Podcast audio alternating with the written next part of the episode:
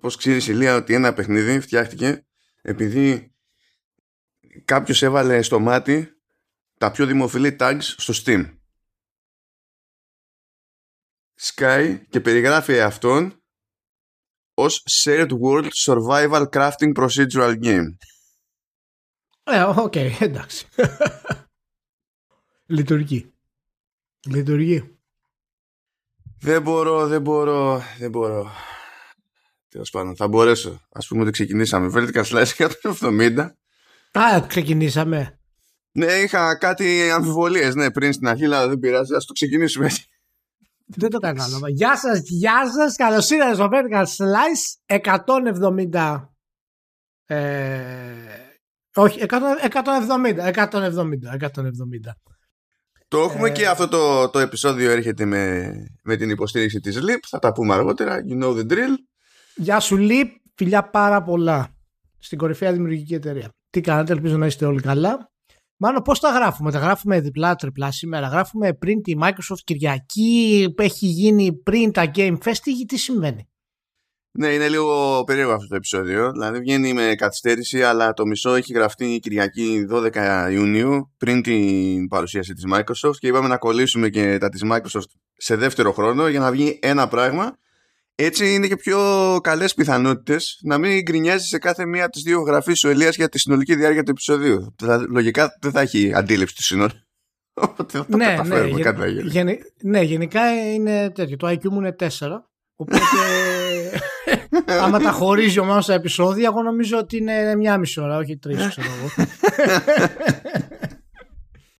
Καλά, θα ξεχαστείς, θα ξεχαστείς.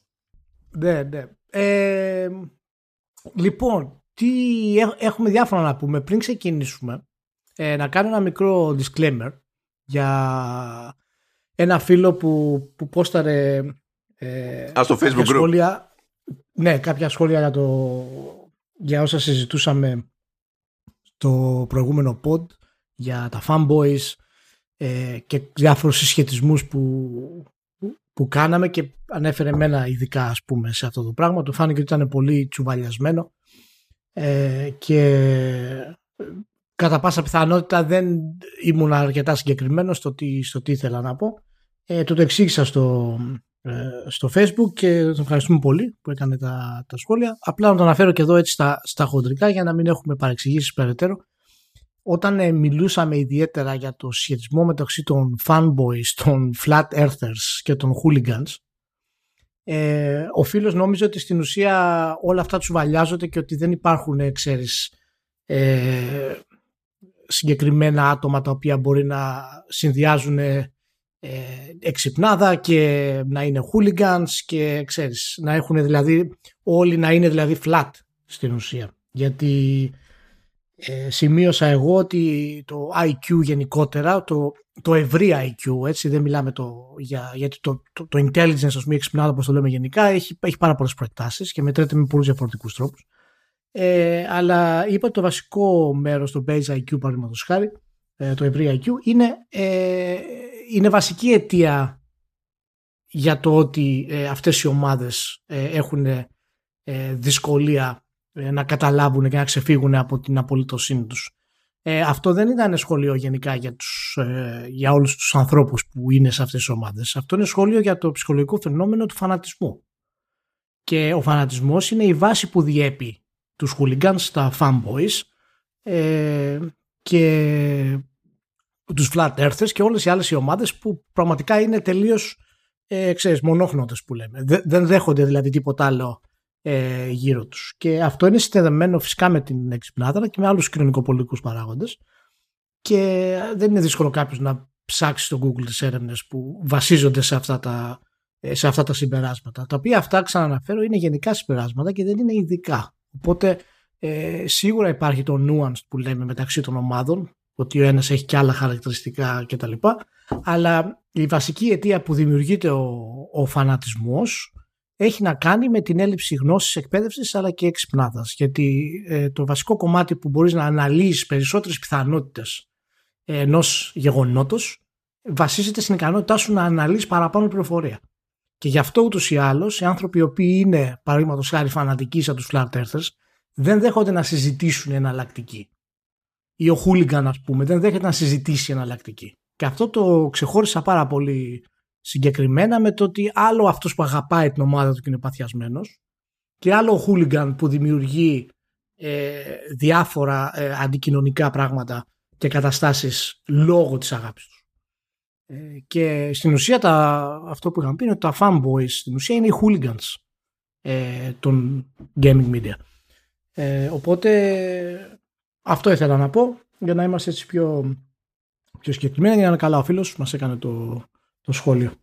Ναι, εντάξει, καλά. Βασικά και το, το σχόλιο που έκανε, το, δηλαδή ήταν προ, προφανώς με, με καλή προαίρεση. Οπότε μην φανταστείτε ότι. Καλά, μπορείτε να δείτε και μόνοι σας στο Facebook group, εκεί πέρα είναι όλα, δεν είναι θέμα. Φανταστείτε ότι έπαιξε καμιά τσίτα. Συζήτηση έγινε. Γιατί εντάξει τώρα, είναι, είναι εύκολο όταν είμαστε σε μια φάση που στην ουσία εμείς μιλάμε, λέμε τα δικά μας από τη μία περίπτωση και, κάποιος, και οποιοδήποτε άλλος θα μας ακούσει ετεροχρονισμένα. Δεν υπάρχει εκείνη την ώρα περιθώριο για back and forth. Ε, είναι εύκολο να υποθέσει το οποιοδήποτε ότι λέμε κάτι τέλος πάντων ότι ισχύει κάπου ότι, και ότι αυτόματα δύο πράγματα, οι δύο άκρα είναι το ένα αποκλεί το άλλο στον αυτόματο. Αλλά δεν είναι, είναι σπάνια είναι έτσι, εφόσον μιλάμε για ανθρώπους τελική έτσι. Γιατί αν μιλούσαμε για προϊόντα, ξέρω εγώ, θα υπήρχε μια ελπίδα. Σε ανθρώπους, εντάξει, τι να γίνει, είμαστε πιο περίπλοκοι, όλοι μαζί ναι, παρέα. Ναι, ναι. Απλά πολλές φορές και γι' αυτό δεν κάνω φυσικά quote να απαντήσω επιτόπου στο παιδί εδώ στο, στο podcast, γιατί δεν είναι προφανώς live για να πει την άποψή του. Ε, ε, είμαστε προσεκτικοί γιατί όταν αναφέρουμε πράγματα τα οποία αφορούν τα διάφορες κοινωνικοψυχολογικές προεκτάσεις που έχουν να κάνουν είτε με τα games είτε με ε, την κοινωνία μας, παραδείγματος χάρη, ε, προσπαθούμε ε, να, να στηρίζουμε τις απόψεις μας πάνω σε έρευνα. Και φυσικά όσον αφορά τα games και διάφορα άλλα πράγματα που έχουν προεκτάσεις μέσω των games στην ψυχοσύνθεσή μας είναι πράγματα τα οποία τα μελετάμε δεκαετίες, δεν τα μελετάμε τώρα. Και έχουμε απόψεις οι οποίες είναι πολύ βασισμένες στην εμπειρία αλλά και στην επιστήμη, στο τι λέει μέχρι τώρα η επιστήμη σε αυτό το πράγμα. Δεν είναι απαραίτητο ότι οι απόψεις μας είναι οι σωστές, απλά αναφέρω από πού προέρχονται. Και σίγουρα κάποιος άλλος μπορεί να χρησιμοποιήσει κάποιο άλλο, κάποιο άλλο τρόπο, ας πούμε, και να πει ότι διαφωνώ με αυτό γιατί υπάρχει αυτό παραδείγματο χάρη. Οπότε δεν είναι ότι. Και, ο, και ο φανατισμός δεν είναι και καινούριο φαινόμενο. Δηλαδή... Ακριβώς, ακριβώς. Ναι. Αυτό. Απλά είναι, είναι όλη η Δεν είναι, απλά μην το πάρουμε ότι. Γιατί όταν κάποιος πει ότι κάποιος είναι απόλυτος, ε, πάει να πει ότι δεν υπάρχει χώρος για να του πεις κάτι άλλο. Και όταν κάποιος κάνει μονόλογο σε ένα podcast ή δίλογο, ας πούμε, όπως κάνουμε εμείς, πολλές φορές ακούγεται έτσι. Αλλά να είσαι σίγουροι όταν αναφέρουμε κάτι, είναι πολύ εύκολο να το επιβεβαιώσετε κάνοντας μία, ας πούμε, αν όχι ε, πολύ μεγάλη έρευνα, αλλά σχετικά δυνατή έρευνα, ότι ισχύει, ότι αυτό που λέμε, ότι, ότι βασίζεται πάνω εκεί. Και ξαναλέω, αυτό δεν έχει να κάνει με το ότι έχουμε δίκιο, γιατί τότε θα σημαίνει ότι είμαστε απόλυτοι. Απλά είναι ο τρόπος που φτάνουμε σε κάποιες απόψεις τις οποίες εκφράζουμε εδώ. Ε, και αυτό ήταν ανέκαθεν βέβαια και μέρος της δουλειάς μας όλα τα χρόνια στα περιοδικά και στην έρευνα γενικά για τα games. Αυτά. Μπράβο. Coolness. Τώρα τι, δεν υπάρχει σε, segue λογική, το, λογικό τώρα σε αυτό το πράγμα, οπότε θα Netflix, παιδιά. Εντάξει. λοιπόν, ε, θέλω, ε, τρέχει αυτές τις μέρες επειδή είναι αυτό το πράγμα που δεν είναι η 3 αλλά είναι περίπου η 3 ε, ή όπως έχω ξεχάσει πώς λέγεται το όνομα του ανθρώπου είναι ένας πρώην του, του Edge που έχει ένα ένα gaming newsletter ε, θυμάμαι το, το newsletter το newsletter λέγεται bullet points όχι hit points συγγνώμη λοιπόν ωραία είναι ο Nathan Brown ο Nathan Brown λοιπόν κάπου φύτρωσε πριν από εβδομάδες. Δηλαδή, κάπου λέει κάπως πρέπει να μπορώ να αναφέρομαι σε αυτό το πράγμα που δεν είναι η 3, αλλά ταυτόχρονα προσπαθεί να είναι περίπου η 3. Οπότε έξανα το λέει Not 3. Και πέρασε ο όρος αυτός και τον, πλέον τον βλέπεις δεξιά και αριστερά να φοριέται σε, και σε media δηλαδή. Γιατί τον έχουν βολευτεί όλοι. Ε, σε αυτό το πλαίσιο της Not 3 υπάρχει και το λεγόμενο Geek Week του Netflix. Το οποίο Get Week του Netflix είναι η φάση ότι το σκεπτικό είναι κάπως έτσι. Σου λέει ποιο είναι το πιο επιτυχημένο franchise που έχουμε ως Netflix, το Stranger Things. Γιατί είναι πιο επιτυχημένο franchise το, το, το, το Stranger Things, γιατί πηγαίνει και πατάει όλα τα κουμπιά ε, τη, ε, τα, για τα, στα παιδιά των 80's και λίγο, λίγο, λίγο των, 90's. Και είναι όλοι γκίκουλες και γουστάρουν, όλοι νέρντουλες.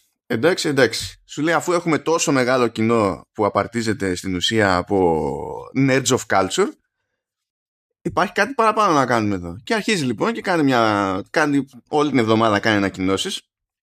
Και όπως είναι και ο αλγόριθμος του Netflix που βάζει κάποια πράγματα σε μια σειρά και αργά ή γρήγορα χάνεται κάθε νόημα στη σειρά που έχει φτιάξει. Όταν κάνει search και δείχνει κάποια πράγματα που είναι λογικά με βάση το search term και αρχίζει και σου χώνει μέσα κάτι άλλο που δεν έχουν καμία επαφή με την πραγματικότητα ή το search term.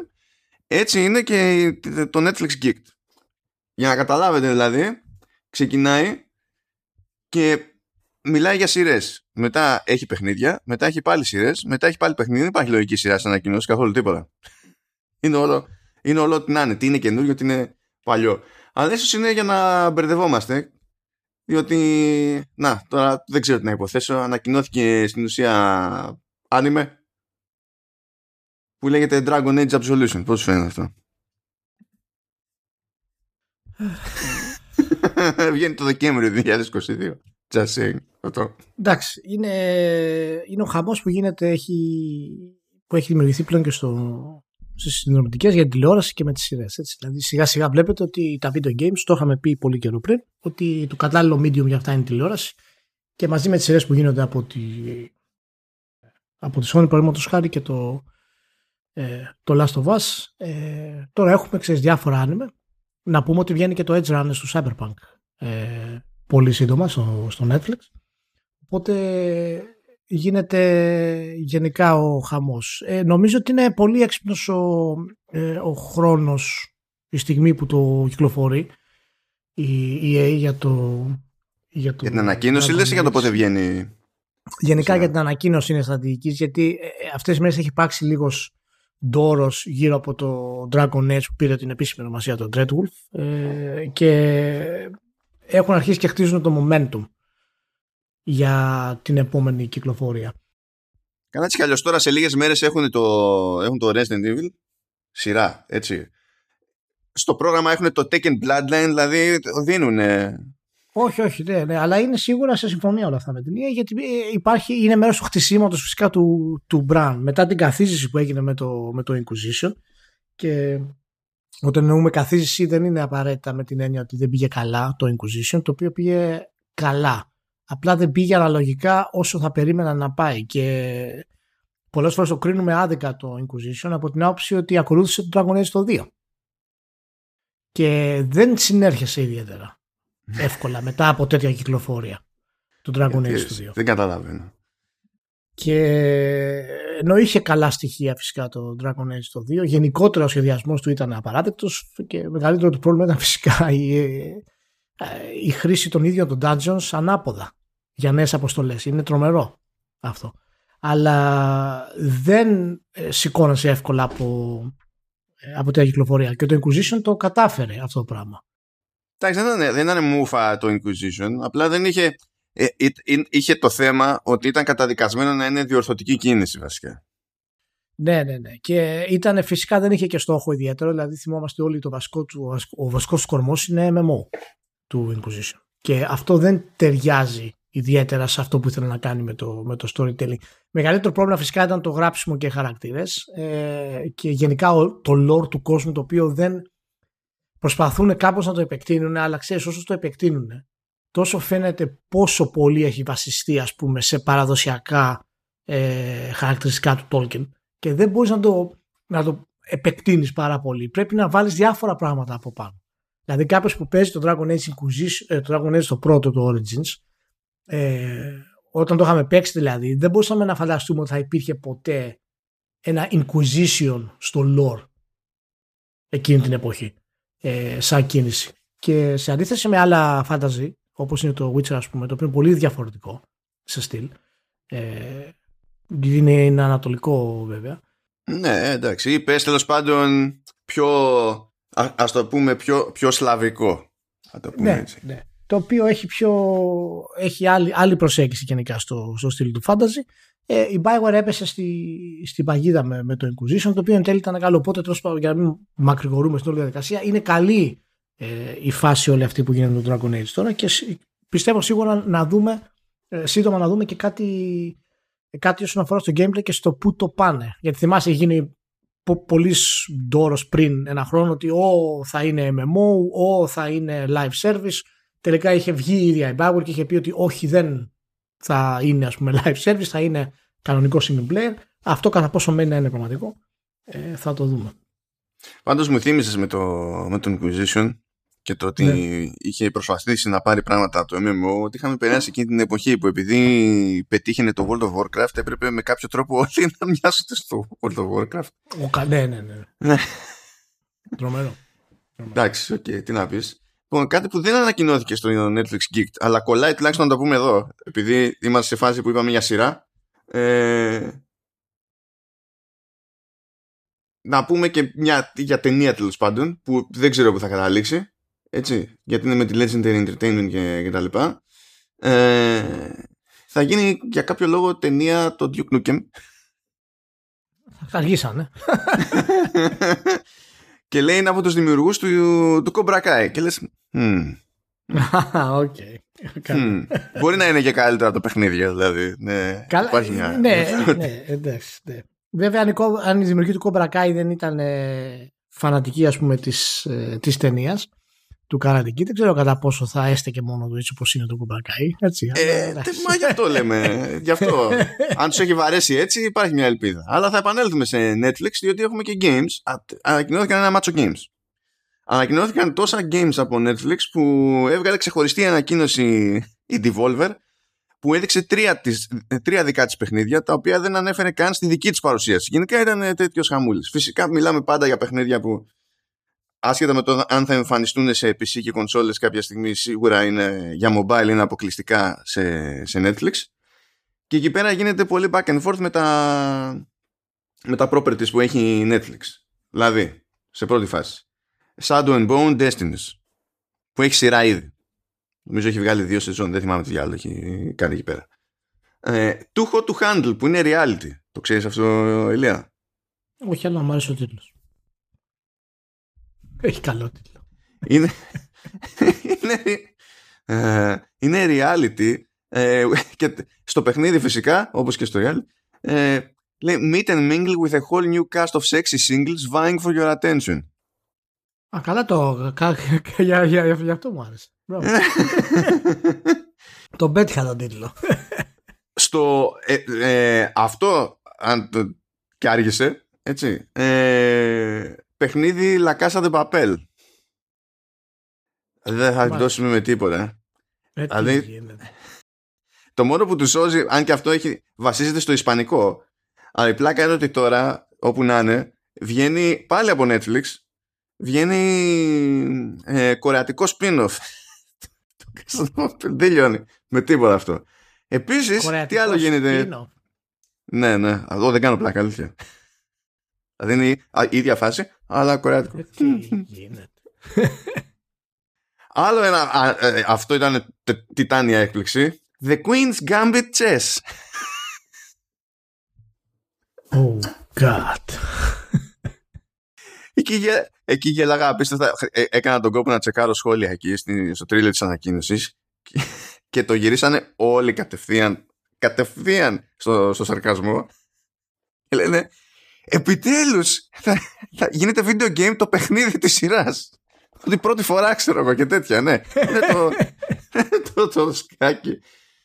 Για, μιλάμε για, για, για παράνοια. Και φυσικά μετά αποφασίζει η Netflix να μας θυμίσει ότι α, έχουμε και συνέχεια στο The Cuphead Show. Ναι, το ξέραμε, δεν είναι αυτό το θέμα. Και μετά το γυρίζει στα παιχνίδια. Ανακοινώνει το ε, Lucky Luna το οποίο βασίζεται σε ιαπωνικό folklore. Ανακοινώνεται το, το Desta The Memories Between που είναι από την As τον Monument Valley και τα λοιπά. Το... Α, μετά έχουμε τα, τα ναι, από Devolver που είναι Reigns Three Kingdoms που βασίζεται αυτή τη φορά τέλος πάντων στην περίοδο των Three Kingdoms στην Κίνα. Εντάξει, κλασικό. Πού, πού είναι σε όλα αυτά η Koei Tecmo; Κοιμήθηκε η Koei Tecmo. Σχεδόν αποκλειστικότητα έχεις αυτό. Τερανίλ ε,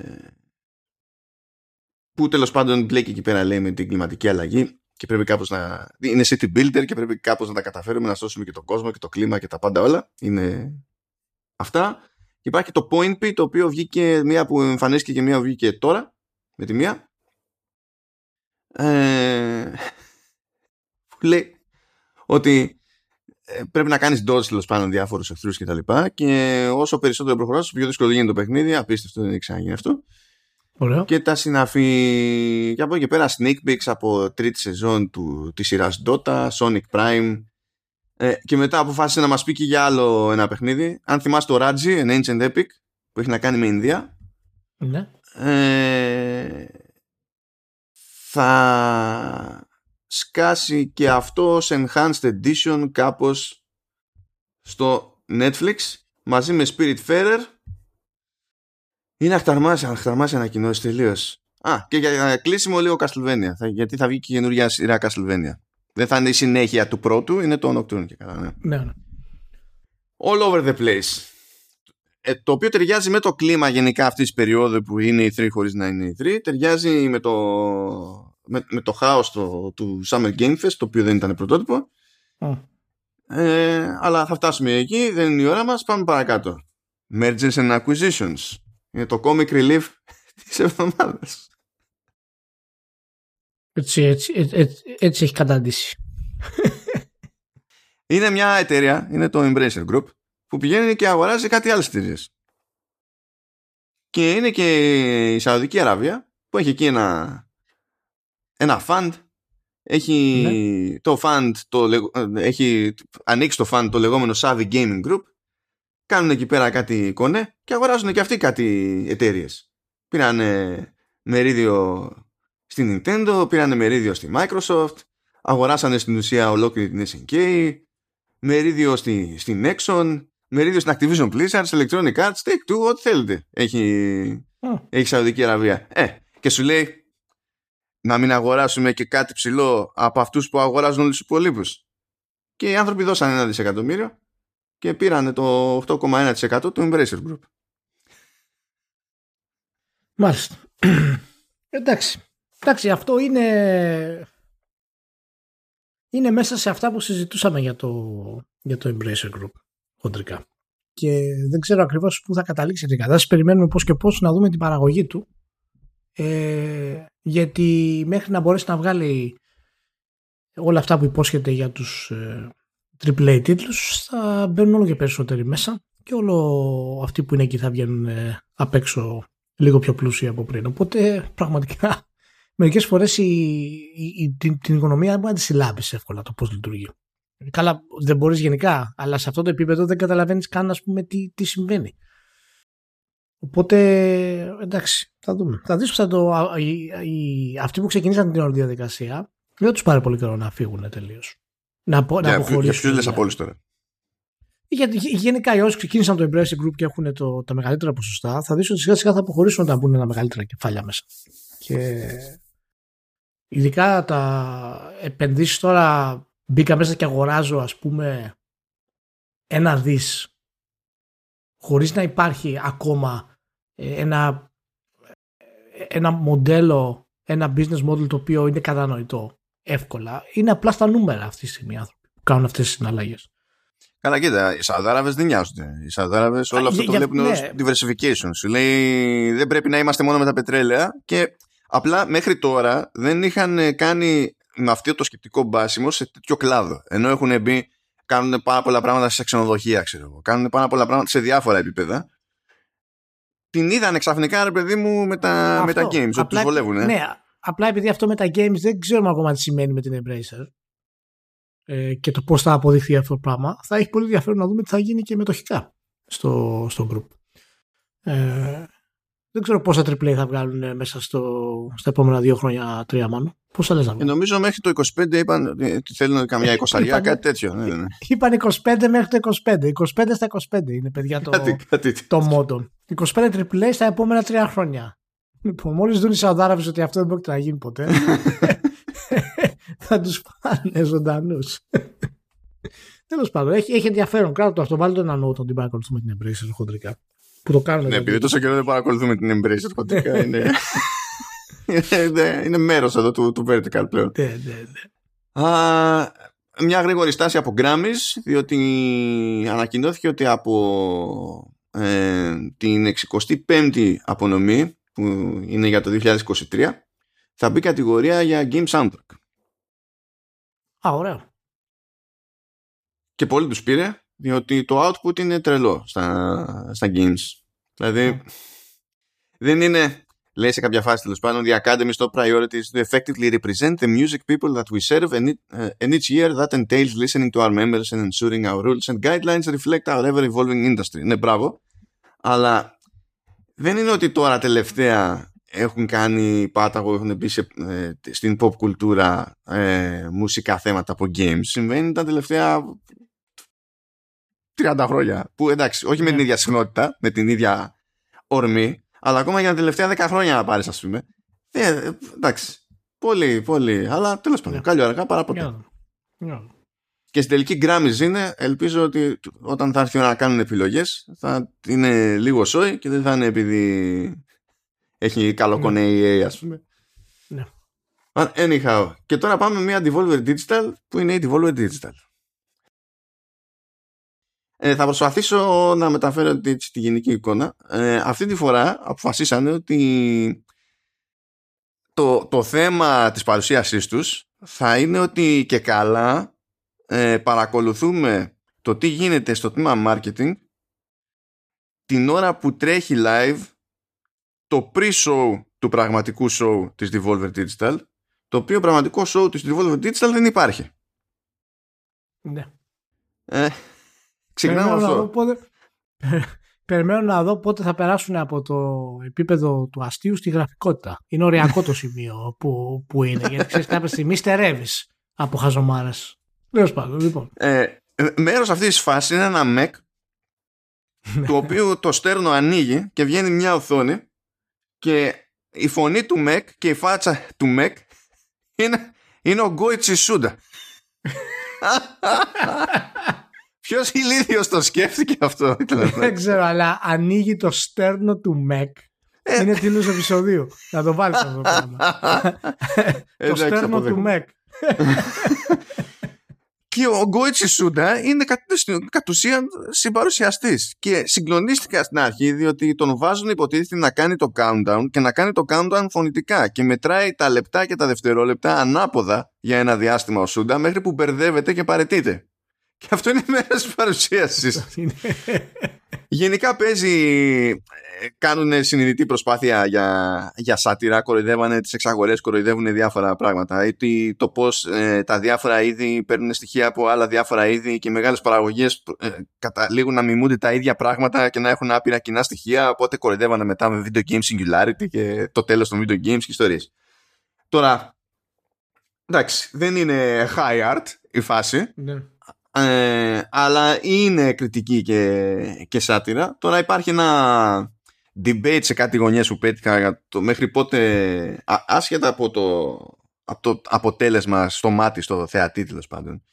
Μέχρι, μέχρι πότε θα μπορεί να το υποστηρίζει αυτό ακριβώς η Devolver από την άποψη ότι έχει πάρει λεφτά από Sony, έχει πάρει λεφτά νομίζω από κάτι ψηλά από Tencent, ε, αλλά τώρα πλέον είναι και εισηγμένη που όταν μπαίνεις στο χρηματιστήριο τα πράγματα αλλάζουν.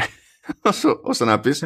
μέχρι τώρα δεν έχουν αλλάξει, αλλά είναι ένα ερωτηματικό ρε παιδί μου για το μέχρι πότε θα τραβήξουν αυτό το, το στυλ, αυτή την, την οτροπία. Δεν ναι. πιστεύω γιατί είναι μέρος ταυτότητας αυτή η περίπου τρέλα, αλλά δεν ξέρω αν θα τους παίρνει να είναι τόσο in your face και τόσο επιθετικοί σε κάποια πράγματα που θέλουν να πούνε. Θα δούμε. Μακάρι να τους βγει, να συνεχίσουν. Και ας είναι ναι. και μου φάρε, παιδί μου. Να έχουμε να λέμε. Ναι, ναι προφανώς.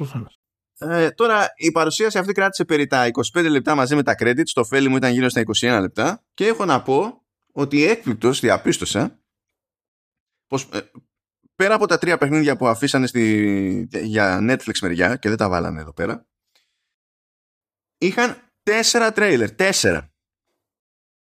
Τέσσερα. Ναι. Και το ένα ήταν για παιχνίδι που, βγή, που βγήκε τώρα, το Card Shark, και τα άλλα τρία ήταν για καινούργια παιχνίδια. Είχαν τέσσερα πράγματα και τα τρία ήταν καινούργια. Δεν προσπάθησαν καν να πούνε ότι εφόσον θα αφιερώσουμε τόσο χρόνο, πρέπει να βρούμε να βάλουμε και άλλα πράγματα μέσα. Πρέπει κάπως να το γεμίσουμε. Δείξανε τέσσερα πράγματα. Και το ένα ήταν πιο κουφό από το άλλο. λοιπόν, θέλω να σταθώ στο Anger Food σε πρώτη φάση, διότι είναι first person, super stylized, πολύχρωμο κτλ. Αλλά το βασικό είναι ότι λιώνουμε τους εχθρούς κλωτσόντα τους στη μούρη. ε, έχει και όπλα, αλλά ε, η ορμή που βγάζει το animation είναι φοβερή, μου φαίνεται αστεία κάθε σκηνή. Ε, αυτό είναι το ένα. Το, το δεύτερο ε, είναι το, πώς το λέει, κάτι με το Squire είναι σκάλω στο το μυαλό μου. Έλα, το έχουμε, το έχουμε. The Plucky Squire. Το The Plucky Squire είναι 2D διότι έχει τον Squire τέλος πάντων και παίζει και καλά σε κάτι σελίδες βιβλίου κτλ. Αλλά αυτό το βιβλίο υπάρχει σε έναν άλλο κόσμο 3D και βγαίνει, ξέρω εγώ, από το 2D plane και ε, παίζει στο 3D. Και μετά ξαναμπαίνει στο 2D plane. Μπορεί να μπει μέσα σε μια. στη διακόσμηση μιας σκούπα, ας πούμε, και να παίζει. Να βγει μετά από εκεί, να πάει κάπου αλλού και να παίξει κάπου αλλού. Yeah. Ναι. Και εντάξει, είναι τρε, τρελό το feel, δεν ξέρω το, η εκτέλεση πώς θα είναι.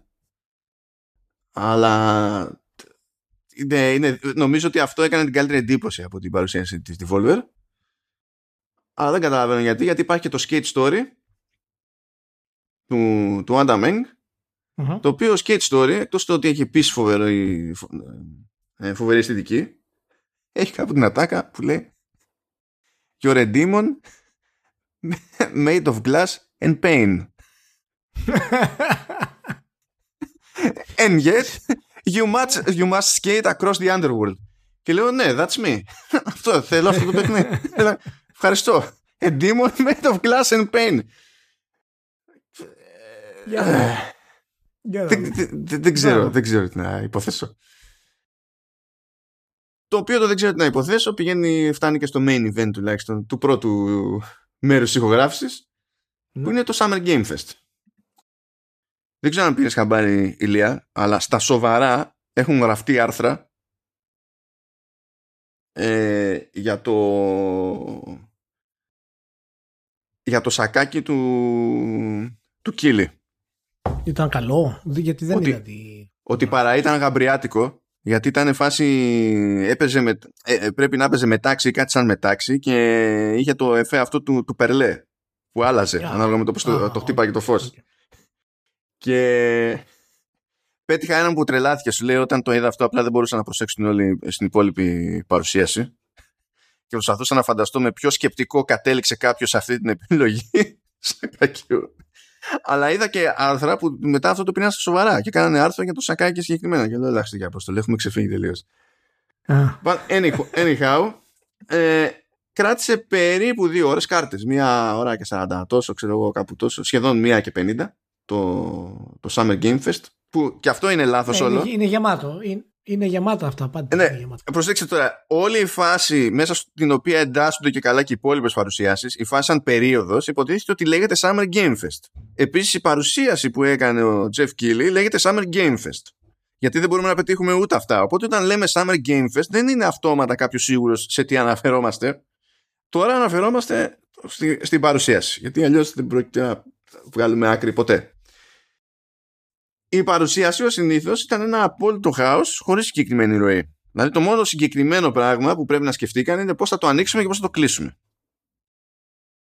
Ε, είναι χαρακτηριστικό ότι σε όσα round ψίδα από, από δημοσιογράφους, από media, ε, επειδή ήταν τόσο χάος, όλοι έχουν έστω ένα λάθος στη λίστα με το ποια παιχνίδια ανακοινώθηκαν όντως για πρώτη φορά στην παρουσίαση αυτή. Όλοι έχουν τουλάχιστον και από ένα λάθος. Διότι όταν τα πάντα είναι ξαφνικά world premiere ε, φυσικά και δημιουργείται χάος. Όταν ε, το χάος έχει αγγίξει και τον ίδιο τον Κίλι πλέον και πρέπει για να μην μπερδευτεί και ο ίδιος και να μην μπερδευτούμε και εμείς αντί να πει world premiere σκέτο να πει ότι τώρα έχουμε ε, World Premiere New Game Announcement και το είπα αυτό σαν μία φράση. Αυτό που ακολουθεί είναι World Premiere New Game Announcement. Καταλαβαίνετε ότι δεν, δεν είναι εύκολη επικοινωνία της όλης κατάστασης. Α το πούμε κάπως έτσι. Τι είχαμε, τι δείξαμε στο, στο Summer Game Fest, τι παιχνίδια είχαμε. Είχαμε διάφορα ωραία από ό,τι παρακολούθησα μετά, δηλαδή στις ανακοινώσεις. Ναι, η αλήθεια είναι αυτή. Η αλήθεια είναι ότι είχε μερικά πράγματα ωραία. Είχε, ναι. πολύ, είχε πολύ filler. Αλλά αυτό που, που με χάλασε είναι ότι επειδή σε αντίθεση με άλλες περιπτώσεις είχε μερικά ύποπτα πράγματα έπρεπε να, να μην καταλήξει να είναι τόσο βαρετό. Έπρεπε πρώτα απ' όλα να είναι μικρότερο όλο αυτό το πράγμα. Δεν έπρεπε να είναι τόσο μεγάλο.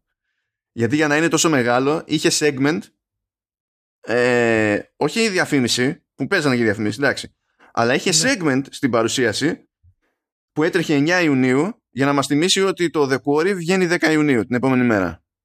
Αυτό είναι ένα segment της παρουσίασης για κάποιο λόγο. δηλαδή δεν δε, δε χρειάζονται αυτές οι ideas. Μπορούσε να είναι και μικρότερο. Jeff μπορούσε. Δεν θα πάθαινες τίποτα άμα ήταν μικρότερο. Αλλά σταθούμε τέλος πάντων στα καινούργια που σκάσανε όντως. Το ένα καινούριο είναι το Goat Simulator 3 το οποίο αν νομίζετε ότι έχετε χάσει κάποιο επεισόδιο ε, νομίζω ότι δεν υπάρχει Goat Simulator 2 το οποίο μου στο 3 Just saying. Είναι αυτό. Από, από τα πιο διασκεδαστικά είναι το Goat Simulator να το, να το παίξετε πραγματικά. Ε, πολύ διασκεδαστικό. Uh, αυτό από την Coffee Stain. Από Focus είδαμε το Aliens Dark, ε, Dark Descent το οποίο είναι squad-based shooter κλασικά κτλ. Αυτό που είδα που ε, σε πολλές μπάντες να αναφέρεται ως καινούργια ανακοίνωση ήταν το Flashback 2. Δεν είναι καινούργια ανακοίνωση το Flashback 2. Είναι λάθος αυτό. Δεν ισχύει. Ανακοινώθηκε πέρυσι το Flashback 2. Απλά αυτή τη φορά είδαμε τρέιλερ πρώτη φορά. OK. Okay. Από τη Frost Giant είδαμε το Stormgate. Που εκεί σφίχτηκα λίγο μέσα μου. Γιατί είναι RTS παρουσιάστηκε όχι απλά ως καινούριο παιχνίδι αλλά και ως καινούριο universe οπότε καταλαβαίνετε ε, είναι από πρώην τυπάδες του Warcraft και του Starcraft και είναι free to play. Και φυσικά τα πρώτα πράγματα που έπρεπε να πούνε οι τύποι είναι ότι είμαστε free to play αλλά δεν είμαστε pay to win. Ταυτόχρονα δεν έχουμε να σας πούμε πώς θα βγάζουμε λεφτά. Όχι ακόμα. Τι πρέπει δεν ξέρω τι πρέπει. Ε, τους προτείνεις να ακολουθήσουν τη λογική του Diablo Immortal;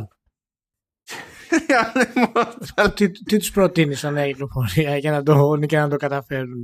τους προτείνεις να κυκλοφορήσουν ας πούμε τη, τη, την τροπή που έχει καταντήσει η, Blizzard που είναι πλέον ε, έχει ξεφύγει τελείως. Δηλαδή, ακόμα και ανακοινώνει, ειδικά για το Immortal, είχε ανακοινώσει ότι δεν θα έχει pay to, to win. Και μετά την κυκλοφορία του Diablo Immortal, συνειδητοποιούν οι παίχτε ότι χρειάζεται περίπου τα 100.000 δολάρια για να μπορέσεις να αποκτήσεις όλα τα αντικείμενα που υπάρχουν μέσα στο παιχνίδι. Νομίζω για να τσιτώσει ένα χαρακτήρα, ναι. Κοίτα, αυτό που ακούω δεν το κατέβασα καν. Αυτό που ακούω είναι ότι στην αρχή, στην αρχή είναι σχετικά ok. Αλλά άμα φτάσεις πιο high level, τότε είναι προσπαθεί να σε αρμέξει. Ναι, ναι. Όταν φτάσεις στο 60 στην ουσία που σταματάει το, το progress του χαρακτήρα. Το οποίο το, το level για να φτάσεις στο 60 είναι 15 ώρες για τους παίχτες αυτής της εποχής. δεν είναι τίποτα. Δεν είναι τίποτα πλέον. Οπότε είναι όλα σχεδιασμένο για, για αυτό το πράγμα και ο director μάλιστα βγήκε και έκανε μια πολύ απαράδεκτη ανακοίνωση. Τι, ότι βασίζεται κριτική σε παραπληροφόρηση και τέτοια; Όχι, όχι, όχι. Δεν είπε καν αυτό. Δεν είπε καν αυτό στην ουσία. Αυτό που είπε στην ουσία είναι ότι ε, υπάρχουν παίχτες που δεν τους αρέσει το Diablo Immortal επειδή δεν τους αρέσει το παιχνίδι και δεν τους αρέσει το Diablo Immortal επειδή δεν τους αρέσουν οι πρακτικές ε, pay to win. Να ξεχωρίζουμε αυτά τα δύο πράγματα. αυτό είπε ο creative director στην ουσία του, του, του Diablo Immortal. Το οποίο στέκεται στη στιγμή στο, στο 0,1%. Βγάζεις mission στο Diablo Immortal και η ανταμοιβή σου είναι η ευκαιρία να αγοράσεις pack. Σου λέει τώρα που κέρδισες, ορίστε, σου προσφέρουμε το περιθώριο να ξοδέψεις. Γενικά τώρα εντάξει τι να αυτόνουμε και τι να λέμε. Ναι, ναι, ε, τέλος πάντων, μια παρένθεση ήταν αυτό, μιας και είπες για free to play. Αυτή είναι αρρώστια όλης της βιομηχανίας. Βλέπει τόσο χρήμα εκεί πέρα που όλοι θέλουν να μπουν. Βλέπουν ότι κανείς δεν τους κυνηγάει, κανείς δεν τους έχει ρίξει καμπάνα. Και θα κάνουν όλοι τα ίδια πράγματα. Όποιος. Ε, γενικά, όταν ακούτε ότι οποιαδήποτε εταιρεία θα μπει στη διαδικασία σοβαρά να, να πάρει μερίδιο της πίτας από mobile, να σφίγγεστε. Και η Sony που τα λέει, να σφίγγεστε. Ε, δηλαδή, μόνο η Nintendo προσπάθησε να πάει κόντρα στο ρεύμα και συνειδητοποίησε ότι το κοινό στα mobile είναι τόσο μαθημένο στην καμενίλα αυτή που Μα δεν ξέρω. Είναι, είναι, είναι και ο, ο μεγάλος φόβος που είχα γενικά και για τα, για τα remake και remaster είναι, είναι αυτός, είναι μέρος αυτής της, ε, ε της φιλοσοφίας του να βγάλουμε πούμε, χρήματα και να καπηλεύσουμε στην ουσία ε, το ενδιαφέρον του, του κατανάλωτη. Γιατί προφανώς το Diablo Immortal οι παίχτες θα το αγοράσουν και θα το αγοράσουν. Θα το αγοράσει τόσο μεγάλο ποσοστό. Θα το αγοράσουν να μεγάλο... ξοδέψουν γιατί το Immortal ναι, είναι free. Ναι, ναι, ναι. Που το μεγάλο ποσοστό που δεν θα αγοράσει ε, αντικείμενα στο παιχνίδι, δεν θα χρησιμοποιήσει αυτές τις πρακτικές, δεν θα τους ενδιαφέρει, δεν θα προκαλέσει πρόβλημα εν τέλει. Και σίγουρα θα το κάνουν course correct για να μην ε, ξεφύγει τελείως, ας πούμε. Αλλά και η φιλοσοφία των remakes και των remaster βασίζεται στο να, να μας πουλήσουν στην ουσία το ίδιο περιεχόμενο ξανά και ξανά. Και πέρα από την ιστορική αξία των, των παιχνιδιών. Ναι, εντάξει, αλλά τουλάχιστον εκεί πέρα, ε, ε, εκεί πέρα πρέπει να υπάρχει παιχνίδι όμως. Ε, δεν είναι. Δηλαδή... Όχι, όχι, ναι, με αυτό λέω. Είναι, είναι, είναι ένας άλλος τρόπος. Και υπάρχει, υπάρχει λογική ότι κάποια παιχνίδια μπορείς να τα κάνεις remaster, παραδείγματος χάρη ή remake, γιατί είτε είναι πολύ παλιά είτε όχι και, χρή, και όντως έχει νόημα να τα παρουσιάσεις σε μια νέα γενιά ε, με βελτίωση μηχανισμών που είναι unplayable στην ουσία σήμερα, το οποίο αυτό έχει μια λογική και βοηθάει και την, ε, την ιστορία με των games και υπάρχουν και περιπτώσεις σαν του Last of Us του remake παραδείγματος. Ε, οπότε ε, εντάξει είναι μια ολόκληρη καλά θα φτάσουμε εκεί είναι μια ολόκληρη ε, διαδικασία πάνω σε αυτά. Άλλο ένα καινούριο που ανακοινώθηκε είναι το Fort Solis το οποίο Fort Solis μαζί με το Alien Stark Descent από, από τα καινούρια και άλλα που θα πούμε μετά ε, χτίσανε και το theme της συγκεκριμένης παρουσίασης που για κάποιο λόγο είχε τρελό hardon με sci-fi horror. ναι, δεν ξέρω πώς το καταφέραν αυτό. Στο Fort Solis φυτρώνει και ο Troy Baker γιατί είναι ο Troy Baker, εντάξει, και υποτίθεται λέει ότι αυτό ε, θα, έχει, θα, δώσει, θα έχει έμφαση λέει στην αφήγηση και ότι από άποψη προσέγγισης και κλίματος προσπαθεί να είναι κάτι ανάμεσα σε Dead Space και της ταινίας Moon του Duncan Jones. Έτσι το περιέγραψε τέλος πάντων ο Troy Baker. Λέει τέλος πάντων ότι είναι ένας μηχανικός εκεί πέρα, λέει, σε ένα πλανήτη μόνος του και τα λοιπά. Και κάτι πάει στραβά προφανώς, αλλά είναι πάρα πολύ δύσκολο λόγω του. Της, τέλος πάντων της φάσης ε, που, στην οποία είναι οι τροχές το, του, του πλανήτη αυτού τέλος πάντων και της γης είναι δύσκολη επικοινωνία και κάτι τέτοια anyway that's it ε, ήθελα να πω ότι υπάρχει μια μικρή αναβίωση αυτόν τον καιρό με τα sci horror sci-fi horror και είδαμε και το καλή στο project φυσικά που εμφανίστηκε μίλησαμε για το Alien στο Dark Descent οπότε υπάρχει έτσι ένα ενδιαφέρον λίγο σε αυτή τη... Και τον Ιανουάριο έρχεται και το Dead Space με ένα μήνα διαφορά από το ναι, καλή στο project έρχεται και το, το remake του Dead Space οπότε υπάρχει ένα ενδιαφέρον σε αυτή την κατηγορία έχει ενδιαφέρον γιατί ήταν μια από τις, μια από τις κατηγορίες που πέθανε πολύ γρήγορα ε, στην δημιουργία της. Γεια σου EA, γεια σου EA. Γεια σου EA. Και έχει, έχει, έχει φυσικά πολύ μεγάλη ιστορία, κρατάει από τα γενοφάσκια του System Shock και έχει πολύ μεγάλο περιθώριο ε, για να πει τρομερές ιστορίες και φυσικά ε, φοβερή ατμόσφαιρα σε αυτό το είδος και δεν έχουμε δει ε, αυτή την επέκταση που θα θέλαμε να δούμε ιδιαίτερα όσον αφορά τα sci-fi RPG έτσι. και είναι φοβερό πως μέσα στα χρόνια ας πούμε έχεις από το System Shock και μετά έχεις μια τεράστια ε, επιτυχία που, που πίστευες ότι θα πιάσει και τελικά κανένας δεν το χρησιμοποιήσει ας πούμε την, την κατηγορία όπως, όπως θα έπρεπε. Ε, οπότε έχει πολύ ενδιαφέρον να δούμε αν θα, αν θα υπάρξει μια μικρή αναβίωση και μακάρι να υπάρξει. Υπάρχουν indies φυσικά έτσι, απλά δεν, δεν φτάνουν στο επίπεδο ας πούμε, μιας, ε, μιας καλωστημένης AAA κυκλοφορίας ή τουλάχιστον AA κυκλοφορία. Ναι, δεδομένου ότι υπάρχει δραστηριότητα ψηλοσταθερή πλέον σε horror, αλλά ακόμα και οι ομάδες που είναι αφιερωμένες στο horror, συνήθως, δηλαδή τα τελευταία χρόνια δηλαδή, δεν έχουν κάνει κάποιον ιδιαίτερο κόπο για sci-fi horror. Αλλά τώρα δίνουν πόνο, εντάξει. Άλλο καινούριο λοιπόν είναι το High Water. Ε, και υποτίθεται ότι στον κόσμο του High Water όλα έχουν πάει στράφη λόγω κλιματικής αλλαγής.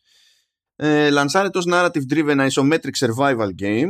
Είστε πάνω σε μια βάρκα και πηγαίνετε από χαλάσματα σε χαλάσματα και η μάχη για κάποιο λόγο είναι turn based. Οπότε, ναι, ναι, θα δούμε πώς είναι. Keywords, keywords στο μυαλό μου το αυτό που πιστεύω ήταν τόσο πολύπλοκο που έχει μείνει survival driven isometric pirate game. Αλλά δεν ήταν pirate game, έτσι, για να μην το, μην το μπερδεύουμε.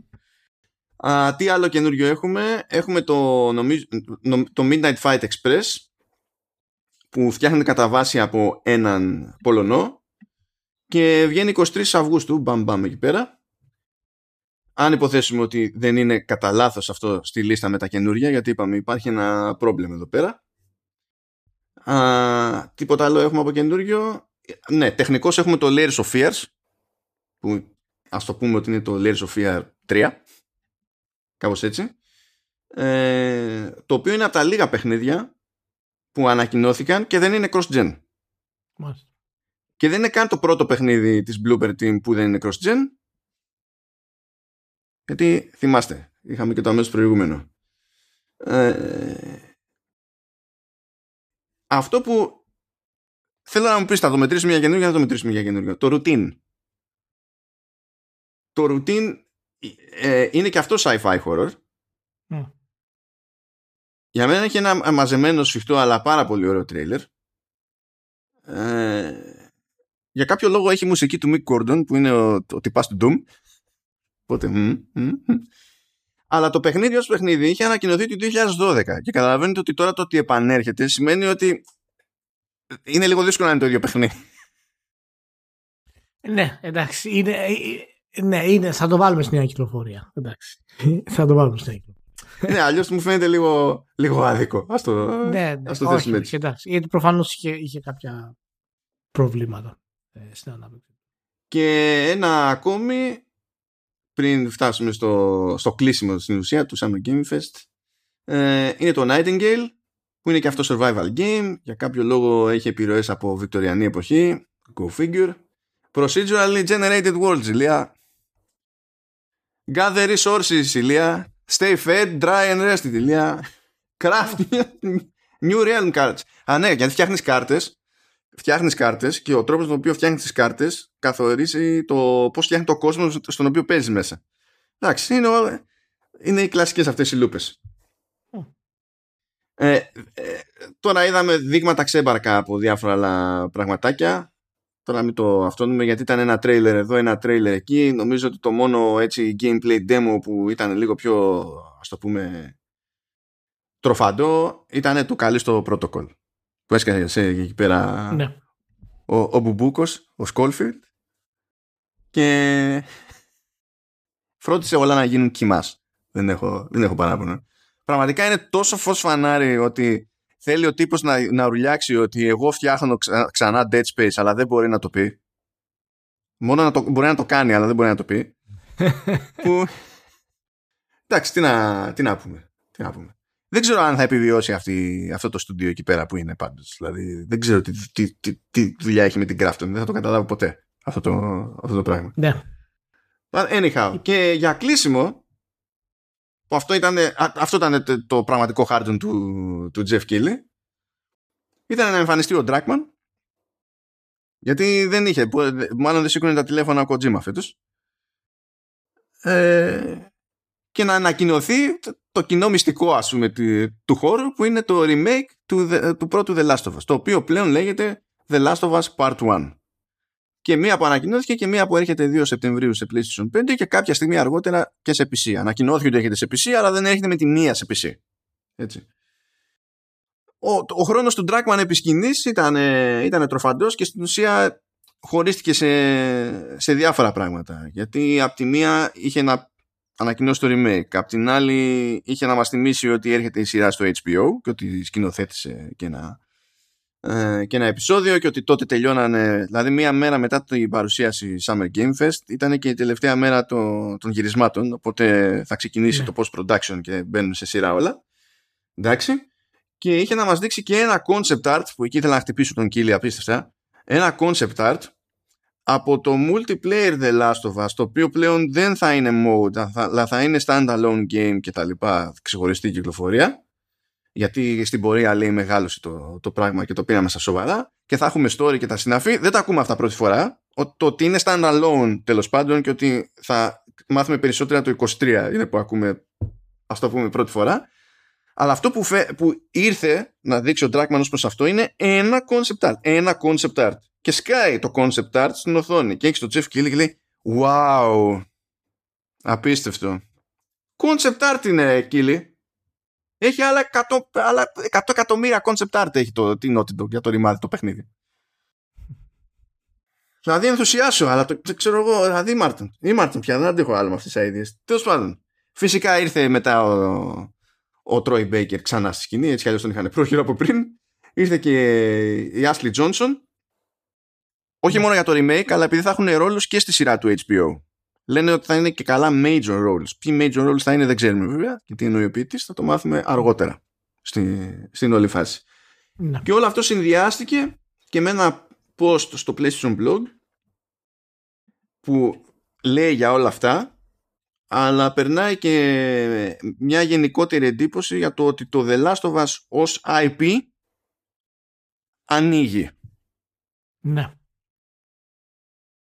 Ανοίγει. Ωραία. Εντάξει. Ε, ναι. Ε, φυσικά είχαμε και το trailer του Flashback 2. Α, ναι, το είπαμε, το είπαμε πριν. α, α, το πάμε. Συγγνώμη γιατί κοίταγα το, το τέτοιο. Α, ναι, είναι εκεί που έλεγα ότι τέτοιο, ότι κακός το θεωρούν καινούριο παιχνίδι γιατί ανα- ανακοινώθηκε πέρυσι. Αλλά είχαμε. τέτοιο, ναι, ναι, είχαμε- ναι, ναι, το πέρυσι. Ε, λοιπόν, εντάξει, κοίτα να δεις τώρα. Δεν υπάρχει κανένα πρόβλημα φυσικά από πλευρά Naughty Dog και Sony να βγάζουν το, το remake του, του Last of Us του πρώτου. Ε, δείχνει πολύ απλά άλλο για μία ακόμη φορά τη- το χαμό που συμβαίνει αυτή τη στιγμή μέσα στα γραφεία της, ε, της Sony.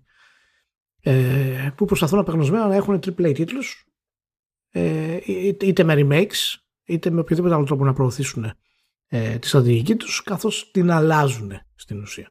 Και ε, η ανακοίνωση για το multiplayer δείχνει ακόμα αυτό το, το κομμάτι που, που λέγαμε. Είναι ένας από τους τρόπους που προσπαθεί να επεκτείνει στην ουσία τη στρατηγική της ε, και φυσικά μαζί με τα live action games που είχε πει Τα, Και- τα live service. Τα live service, συγγνώμη.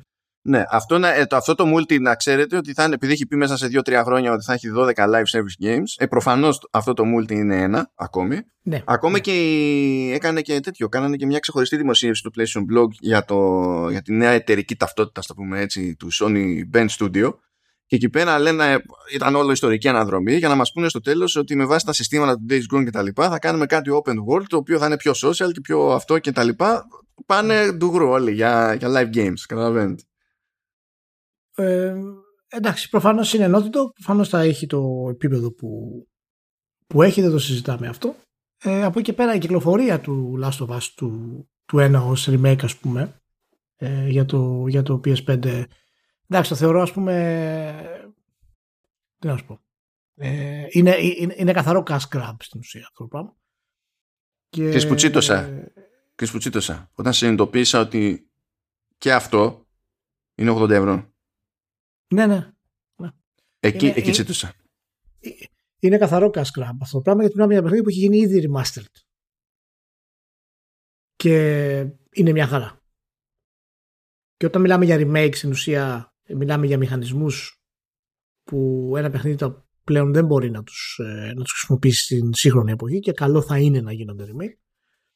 Και δεν ισχύει αυτό στην κατηγορία του Last of Us. Και προφανώς είναι και αυτό μέρος του πουσαρίσματος της Sony για, τη, για το brand του Last of Us.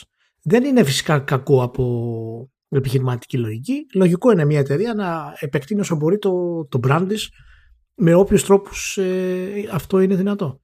Απλά να σταματήσουμε να, ε, να εκθιάζουμε τέτοιες επιλογές όταν προέρχονται ε, από εταιρείες που δεν συμπαθούμε και να τις εκθιάζουμε όταν προέρχονται από εταιρείες που συμπαθούμε.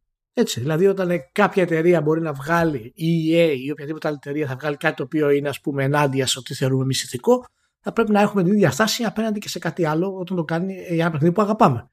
Το να βγαίνει κάποιος και να πει τι ωραία περίμενα πώς και πώς να παίξω το Last of Us Part 1 παραδείγματος χάρη ε, ως remake, πραγματικά είναι μια τραγική δήλωση. Είναι μια τραγική δήλωση εκτός αν περίμενε αυτός που θέλει να το παίξει από την εποχή του PS3 και το έχει κρατήσει γιατί ήθελε να το παίξει remake στο PS5. Είχε δηλαδή το Crystal Ball και είπε θα το παίξω εγώ στο PS5 ας πούμε remake. Ε, μαγιά του. Αν κάποιος δεν το έχει παίξει ποτέ, ε, σίγουρα μπορεί να το πάρει στο, στο PS5 αν έχει PS5. Εντάξει, κοίτα, αυτοί που βγαίνουν, ε, πώς να σου πω, που θα έρθουν ενδεχομένως πρώτη φορά σε επαφή, μπορεί να είναι οι απόλυτα ταγμένοι στο PC, γιατί κάποια στιγμή θα βγει σε PC, δεν είχαν πρόσβαση πριν, οπότε σε αυτούς, για αυτούς είναι, ξέρεις, είναι win το ότι θα έχουν πρόσβαση σε κάτι τέτοιο. Εντάξει, οκ. Ναι, εντάξει, αλλά εμένα δεν μου φαίνεται να σου πω την αλήθεια και αυτό ιδιαίτερα σημαντικό ας πούμε, για να, να τους δώσω ένα συγχωροχάρτη σε αυτή την επιλογή. Α, όχι, άλλο λέω από την πλευρά του καταναλωτή ότι εκείνη, εκείνο το group θα πει καλή φάση, θα παίξω The Last of Us. Αυτό θα πει, ρε παιδί. Ναι, ναι, όχι, όχι. Αλλά, αλλά σίγουρα πάντα υπάρχουν κάποιοι που δεν έχουν παίξει ένα παιχνίδι. Οπότε κάποια εταιρεία μπορεί να κάνει συνέχεια remake, remaster αυτό το πράγμα για να τα βγάζει, ας πούμε, 80 ευρώ. Είναι τραγική αυτή η επιλογή της της Sony από άποψη ε, ηθικής, ας πούμε, καταναλωτικής ηθικής. Ε, αλλά από άποψη επιχειρηματική λογικής έχει απόλυτο νόημα. Μιλάμε για ένα brand το οποίο εξελίσσεται. Έχουμε το multiplayer το οποίο θα είναι live service. Έχουμε την τηλεοπτική σειρά. Είχαμε το χαμό με το Part 2. Υπάρχουν οι φήμες ότι γίνεται το 3. Οπότε μπορούμε κάλλιστα να κάνουμε ένα remake για το PS5 ας πούμε, να του δώσουμε adaptive, adaptive triggers κτλ. Ε, εντάξει, τι να σου πω ρε Μάνο, δεν, ε, ε, ε, εγώ απογοητεύομαι με αυτό το πράγμα. Δηλαδή, ιδιαίτερα το Last of Us που είναι, ε, είναι σταθμός ε, για πολλούς λόγους στη βιομηχανία στέκεται επάξια ακόμα και σήμερα. Και αυτό είναι μεγάλο δείγμα της δουλειάς που είχαν κάνει οι developers στο PS3. Να, να στέκεται τόσο δυνατά ακόμα και τώρα. Το remaster του PS4 βασικά, γιατί εντάξει το, το, το PS3 ήταν, ήταν ζόρι ποικιλοτρόπος, ναι, ναι, Ήταν.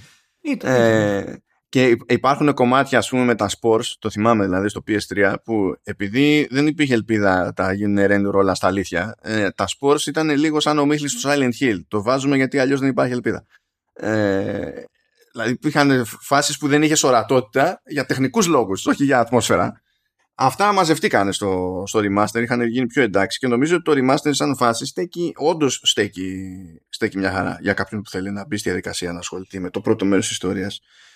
Δεν, ε, εντάξει, εγώ δεν σκαλώνω στον αυτόματο με το ότι γίνεται remake. Θεωρώ ότι ε, μου κάθεται λίγο το timing, ξέρεις, ότι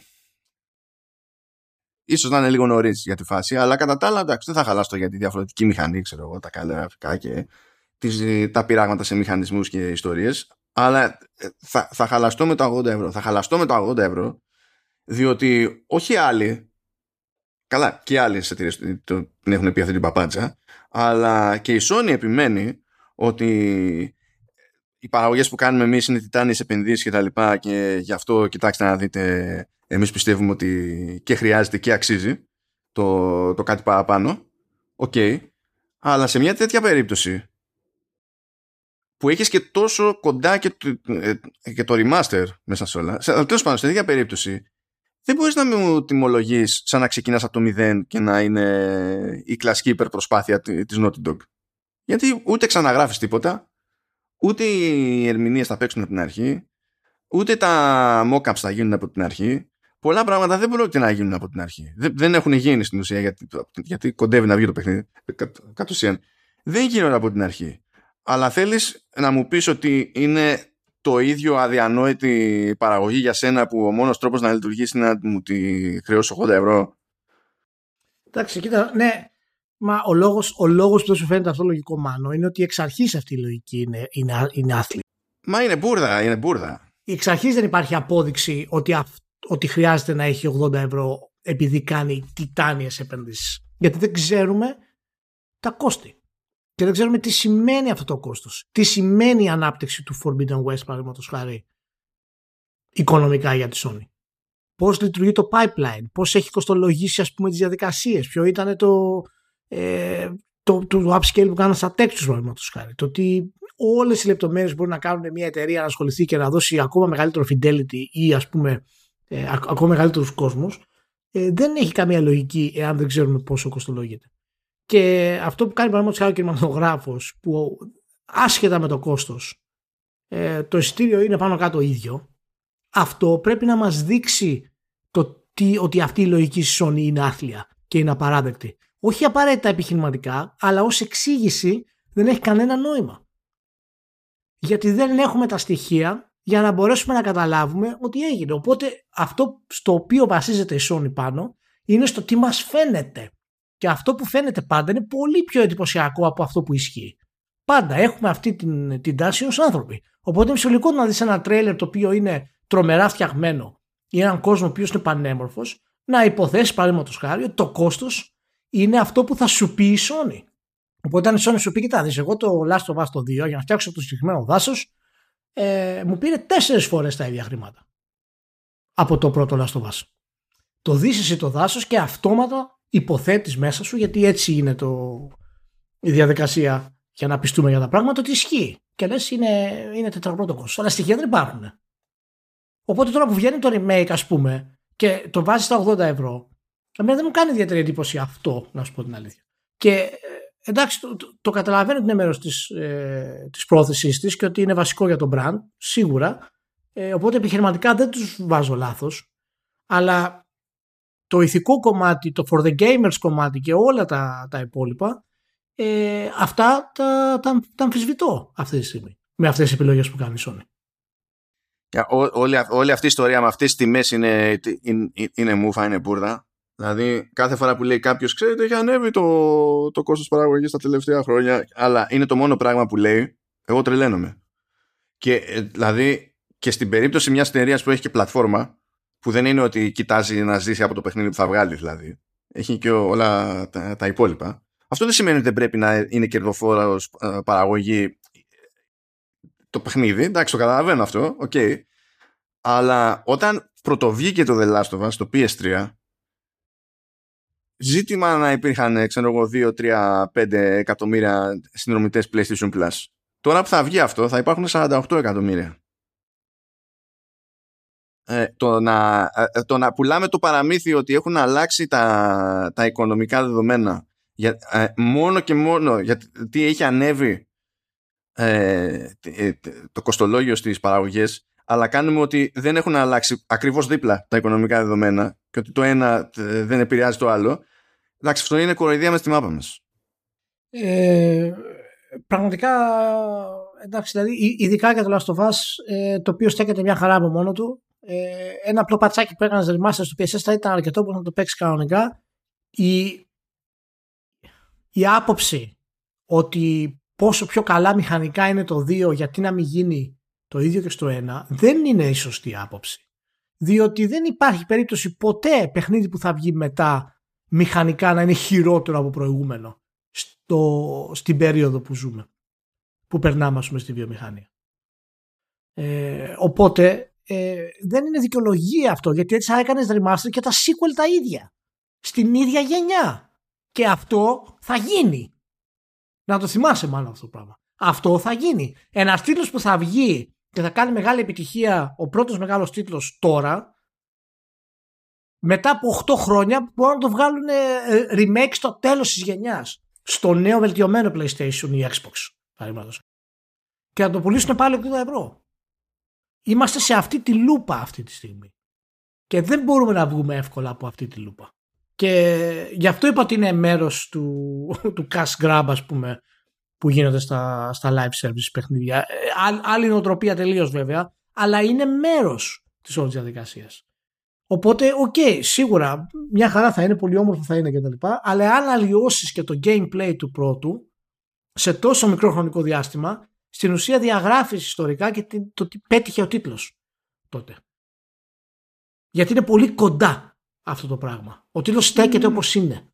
Εντάξει, κοίτα. Ε, εγώ, εγώ έχω διαφωνία αυτό στην ιστορική διαγραφή.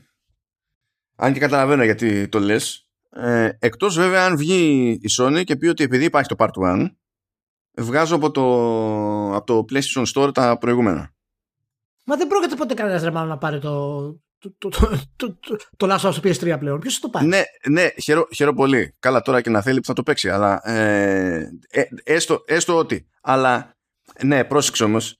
Ε, αν η εταιρεία μπει στη διαδικασία να σου κόψει αυτό το περιθώριο, αλλάζει η κουβέντα. Γιατί ε, αν δεν στο κόψει το περιθώριο, τότε είσαι εσύ μια απόφαση μακριά από το να δεις πώς ήταν το. το ναι, αλλά δεν μπορεί να την πάρει κανένας αυτή την απόφαση. Δεν Αυτό είναι άλλο καπέλο όμως και δεν είναι. Ε, δηλαδή δεν μπορεί να χρεωθεί τη, αυτή την απόφαση τέλος πάντων η, η εταιρεία στην τελική. Όχι, μα Ρεμανό, εγώ διαφωνώ σε αυτό γιατί η εταιρεία τη χρεώνει αυτή την απόφαση. Γιατί η εταιρεία σε αναγκάζει να μην πάρει το πρώτο.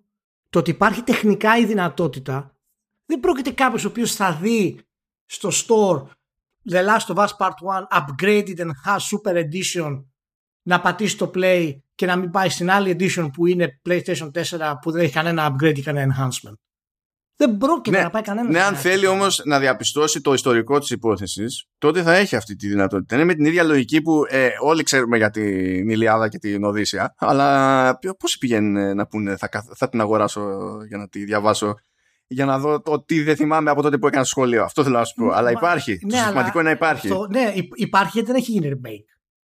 Η Ιλιάδα και Εντάξει, Γι' αυτό υπάρχει. για ρώτα λίγο το Hollywood. και τα τέτοια, δεν ξέρω. Ναι.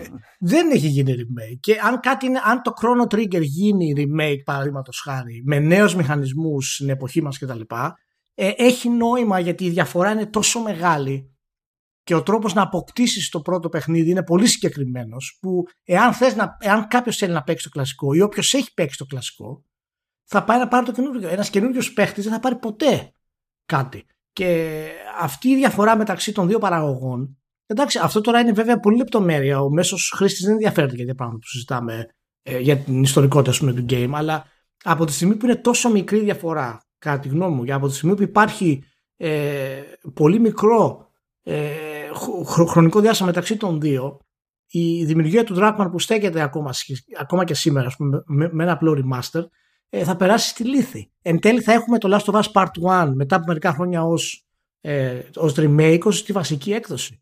Και αυτό σου λέω, δεν ενδιαφέρει το μέσο χρήστη. Θα μου πει τώρα τι μπούρδες λέτε, μπλα μπλα. Εγώ θέλω να παίξω το παιχνίδι μου ως, με τον καλύτερο δυνατό τρόπο. Δεκτό. Οκ, εάν δεν το έχεις παίξει. Ο, για όσους το έχουμε παίξει και πώς έχουν σταθεί οι τίτλοι στην ιστορία, αυτό μας νοιάζει σε κάποιο βαθμό. Και αυτό είναι και φυσικά και με τα υπόλοιπα remakes. Δεν μπορεί κανένας να παίξει ξανά, ας πούμε, τα Resident Evil το 2 όπως ήταν τότε. Δεν υπάρχει περίπτωση.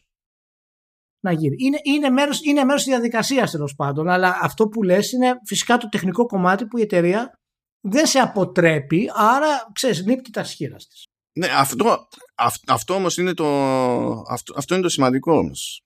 Γιατί η μοναδική εναλλακτική λύση είναι να μην γίνει ποτέ remaster και remake τίποτα. Όχι να γίνει όταν κάτι δεν στέκεται. Εάν θες να σταθεί κάτι σε μια νέα αγορά, ναι, αλλά όταν κάτι στέκεται, άστο. Αλλά τώρα όταν θες να πάρεις τα 80 ευρώ, αλλάζει το θέμα. Αυτά, αυτές όμως είναι, διαφορετικές, είναι διαφορετικά ζητήματα. Το ένα έχει να κάνει με το ποιο είναι το κίνητρο για να κάνει μια εταιρεία remaster. Που υπάρχουν συνθήκες και συνθήκες και συμφωνώ σε αυτό το πράγμα. Και το, και το άλλο, το δεύτερο μέρος της συζήτησης είναι το τι σημαίνει το ότι βγαίνει τελικά στην αγορά ένα remaster. Τι σημαίνει για τις προηγούμενες εκδόσεις. Είναι διαφορετικά θέματα. Ναι, μα αυτό είναι πρωτιά. Αυτό δεν έχει ξαναγίνει remaster τόσο σύντομος τίτλος. Και remake. Remake, μάλλον τόσο σύντομος τίτλος. Δεν, Δεν έχει θυμάμαι, ξαναγίνει. να σου πω την αλήθεια. Γιατί είναι και 9 χρόνια. ε, Από την κυκλοφορία, από την κυκλοφορία του remaster είναι 9 χρόνια. Ναι. Ε, και να βγει και να έχει ας πούμε τα 80 ευρώ σε αυτό το πράγμα ε, είναι κάτι που δεν έχει ξαναγίνει. Αν κάποιος φίλος θυμάται κάτι, γιατί τώρα δεν έχω πρόβλημα τα ιστορικά στοιχεία γι' αυτό, να μας στείλει να το πει. Και αυτό είναι μένα που, που με ενοχλεί. Είναι καθαρά ένα cash grab της Sony και δεν έχει να κάνει σε τίποτα πραγματικά με το να φέρει νέο κόσμο στο brand. Ε, στο, όχι, σ- σ- να εξυπηρετήσει τη μαγεία των games αυτό το πράγμα. Λοιπόν, τώρα ήρθε η ώρα για το δεύτερο μέρος. Που είπαμε ότι γράψαμε αυτό το επεισόδιο σε, σε δύο δόσεις. Καλώς εχόντων των πραγμάτων δεν θα γίνεται ιδιαίτερα αντιληπτό στη, στη ροή αυτό το πράγμα. Οκ. Πέραν αυτής της σημείωσης από τη δική μας την πλευρά, αλλά έχουμε να προχωρήσουμε και τυχαίνει να έχουμε από τη μία γράψει στην άλλη follow-up στα θέματα του πρώτου μέρους. Οπότε δεν μας χάλασε.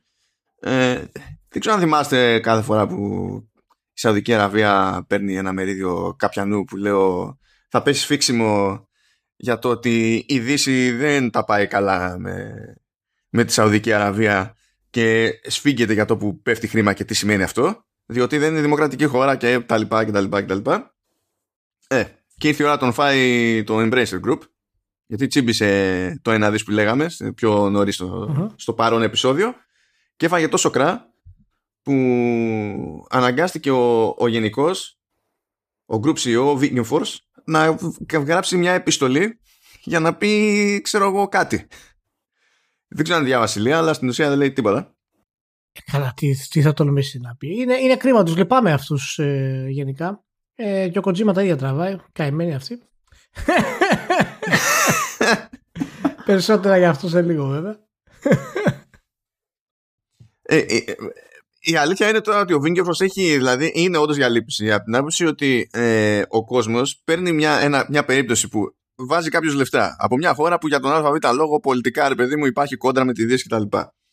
Ε, Δικαίως αδίκως δεν έχει, δεν έχει καμία αξία να το, το βάλουμε σε αυτό το συγκεκριμένο debate. Για ποιο λόγο; Γιατί όπως λέει και ο Βίγκερφορ, πήρε ένα μερίδιο το, τα voting rights που έχεις στο board είναι μικρότερα και από το ποσοστό που αγόρασες στην εταιρεία. Είναι περί το 5% τα voting rights, ενώ το ποσοστό είναι 8, κάτι. Ε, και η όποια συμμετοχή δεν αλλάζει ότι το group έχει έδρα στη Σουηδία. Ναι. Ε, ισχύει ο νόμος που ισχύει στη Σουηδία και δεν πρόκειται επειδή μπλέξαμε με το Savvy Gaming Group που έχει έδρα σε Σαουδική Αραβία ε, και καθόλου Σαουδάραβα γενικό έτσι, ε, και εκεί πέρα ισχύει κάτι άλλο ότι ξαφνικά αυτό σημαίνει ότι το Embracer Group θα αλλάξει τον τρόπο τον οποίο λειτουργεί για να ταιριάζει με το τι γουστάρει η Σαουδική Αραβία. Διότι γενικά δεν λειτουργεί έτσι η πραγματικότητα. Δηλαδή παίζει ρόλο το που είναι η έδρα, η νομική έστω έδρα, που είναι ο καθένας, ποιο νόμος ισχύει και τα λοιπά. Οπότε λέει μην κάνετε έτσι στην όλη φάση. Και γι' αυτό λέει κιόλας ότι εγώ λέει, δεν έχει αποφασιστεί αν θα δώσουμε λέει board seat ας πούμε ακόμα. Αυτό λέει εξαρτάται από τους μετόχους. Αλλά εγώ λέει θα ήμουν υπέρ. Και το λέει με τη λογική ότι είναι γνωστή η φιγούρα ρε παιδί μου του, του χώρου και επίσης αυτό που είπα καθόλου Σαουδάραβας, ο γενικός του Saving Game Group είναι ο Brian Ward. Οπότε θα σου πει τέλος πάντων, εμάς μας βολεύει ένα τέτοιο άτομο. Αλλά ναι, εντάξει. Είναι... Μ' αρέσει όμως που εδώ θυχτήκαν όλοι. Δεν θυχτήκαν σε όλα τα υπόλοιπα. Όταν αγόραζε, όταν αγόραζε μερίδιο Capcom Nintendo και δεν υπήρχε πρόβλημα και SNK, τώρα με Embracer Group όμως έγινε μανούρα. Μπράβο, παιδιά, και του χρόνου. Εντάξει. Και ένα άλλο ακόμη πιο γρήγορο follow-up είναι ότι η Devolver είναι, πουλάει τρέλα, κάνει ιστορίες κτλ. Πάνω και στην τρέλα που πουλάει βγήκε και είπε ότι ναι, κοιτάξτε να δείτε τα έσοδά μας λέει το πρώτο πεντάμινο δεν πιάνουν αυτό που, το, το στόχο που είχαμε κατά νου. Ε, προβλέπουμε ότι στο, σε ετήσια βάση όμως θα είμαστε cool. Θα ανεβούμε δηλαδή στο σύνολο κτλ. Αλλά είπαμε, προσφάτως μπήκε και στο χρηματιστήριο η Devolver. Ε, η αγορά θύχτηκε και η μετοχή έπεσε 47%. Λες ναι παιδιά, εντάξει, δεν σ' έβρισε τη μάνα. Ξέρω εγώ. Πώς κάνει, Πώς κάνετε έτσι, ξέρω μήπως είναι λίγο, είναι λίγο extreme. Είναι λίγο, είναι λίγο extreme. Είναι λίγο αυτή η αντίδραση. Ναι. Εντάξει, τώρα το. OK. Okay. Τέλος πάντων, anyway, αυτά ήταν τα γρήγορα follow-up. Και τώρα έχουμε ένα. Ε, ε, ένα τι να το πω, να το πω γρήγορα. Εντάξει, σχετικό είναι αυτό. Τώρα έχουμε στάση από τους χορηγούς μας. Γιατί έχουμε τη LIP, τα έχουμε πει αυτά τα πράγματα. Ωραία. Να θυμίσουμε ότι μας στηρίζουν και σε αυτό το επεισόδιο, στηρίζουν γενικά το Vertical Slice και το Command OS και κατ' επέκταση φυσικά το, το Halftone FM ως podcast network. Να θυμίσουμε και σε αυτό το επεισόδιο ότι πρόκειται για Creative Studio με ανησυχίες και καταβολές που ταιριάζουν έτσι με τα χνότα μας εδώ γύρω. Να το πούμε έτσι πιο λαϊκά. Ε, πάντα θα λέω ότι δηλώνουν gamers οι άνθρωποι μέσα σε όλα και ότι έχουν πελατεία διεθνή η Ελβετία, η Ιαπωνία, οι Ηνωμένες Πολιτείες, ιστορίες και τα λοιπά, ό,τι θέλετε. Γιατί εντάξει τώρα, άμα το πετάξω και αυτό. Άμα, άμα περιμένεις, από την Ελλαδάρα. Ε, κοίτα, εντάξει, τα παιδιά κάπου πρέπει να κάνουν το, το κύκλο τους. Θα πάνε πρώτα στο εξωτερικό, μετά θα επιστρέψουν στην Ελλάδα, θα ξαναπάνε στο εξωτερικό. Ούτως ή άλλως λέγεται λύπη η εταιρεία, έτσι, καταλαβαίνεις. Ε, και μέσα σε όλα, επειδή λέγεται και creative, ε, ε, ε δηλώνουν creative, έτσι, δηλαδή θα πεις έξω Creative Studio και θα πει εντάξει, κάτι θα κάνουμε και μέσα. Θα πεις εδώ στην Ελλάδα Creative Studio και σα παρακαλώ εδώ πέρα. Creative και τέτοια. Και εμείς είμαστε από, από τέτοιο. Τέλος πάντων, ε, θα θυμίσω μέρες που είναι έτσι κι αλλιώς. Γιατί ξέρω εγώ, αρχίζετε μερικοί πηγαίνετε διακοπές, κάνετε κάτι τέτοια περίεργα. Ή όπως έλεγα στο Λεωνίδα στο Command OS, μπορεί να, να είστε Κινέζοι και να πηγαίνετε για ομαδικό γάμο Σαντορίνη.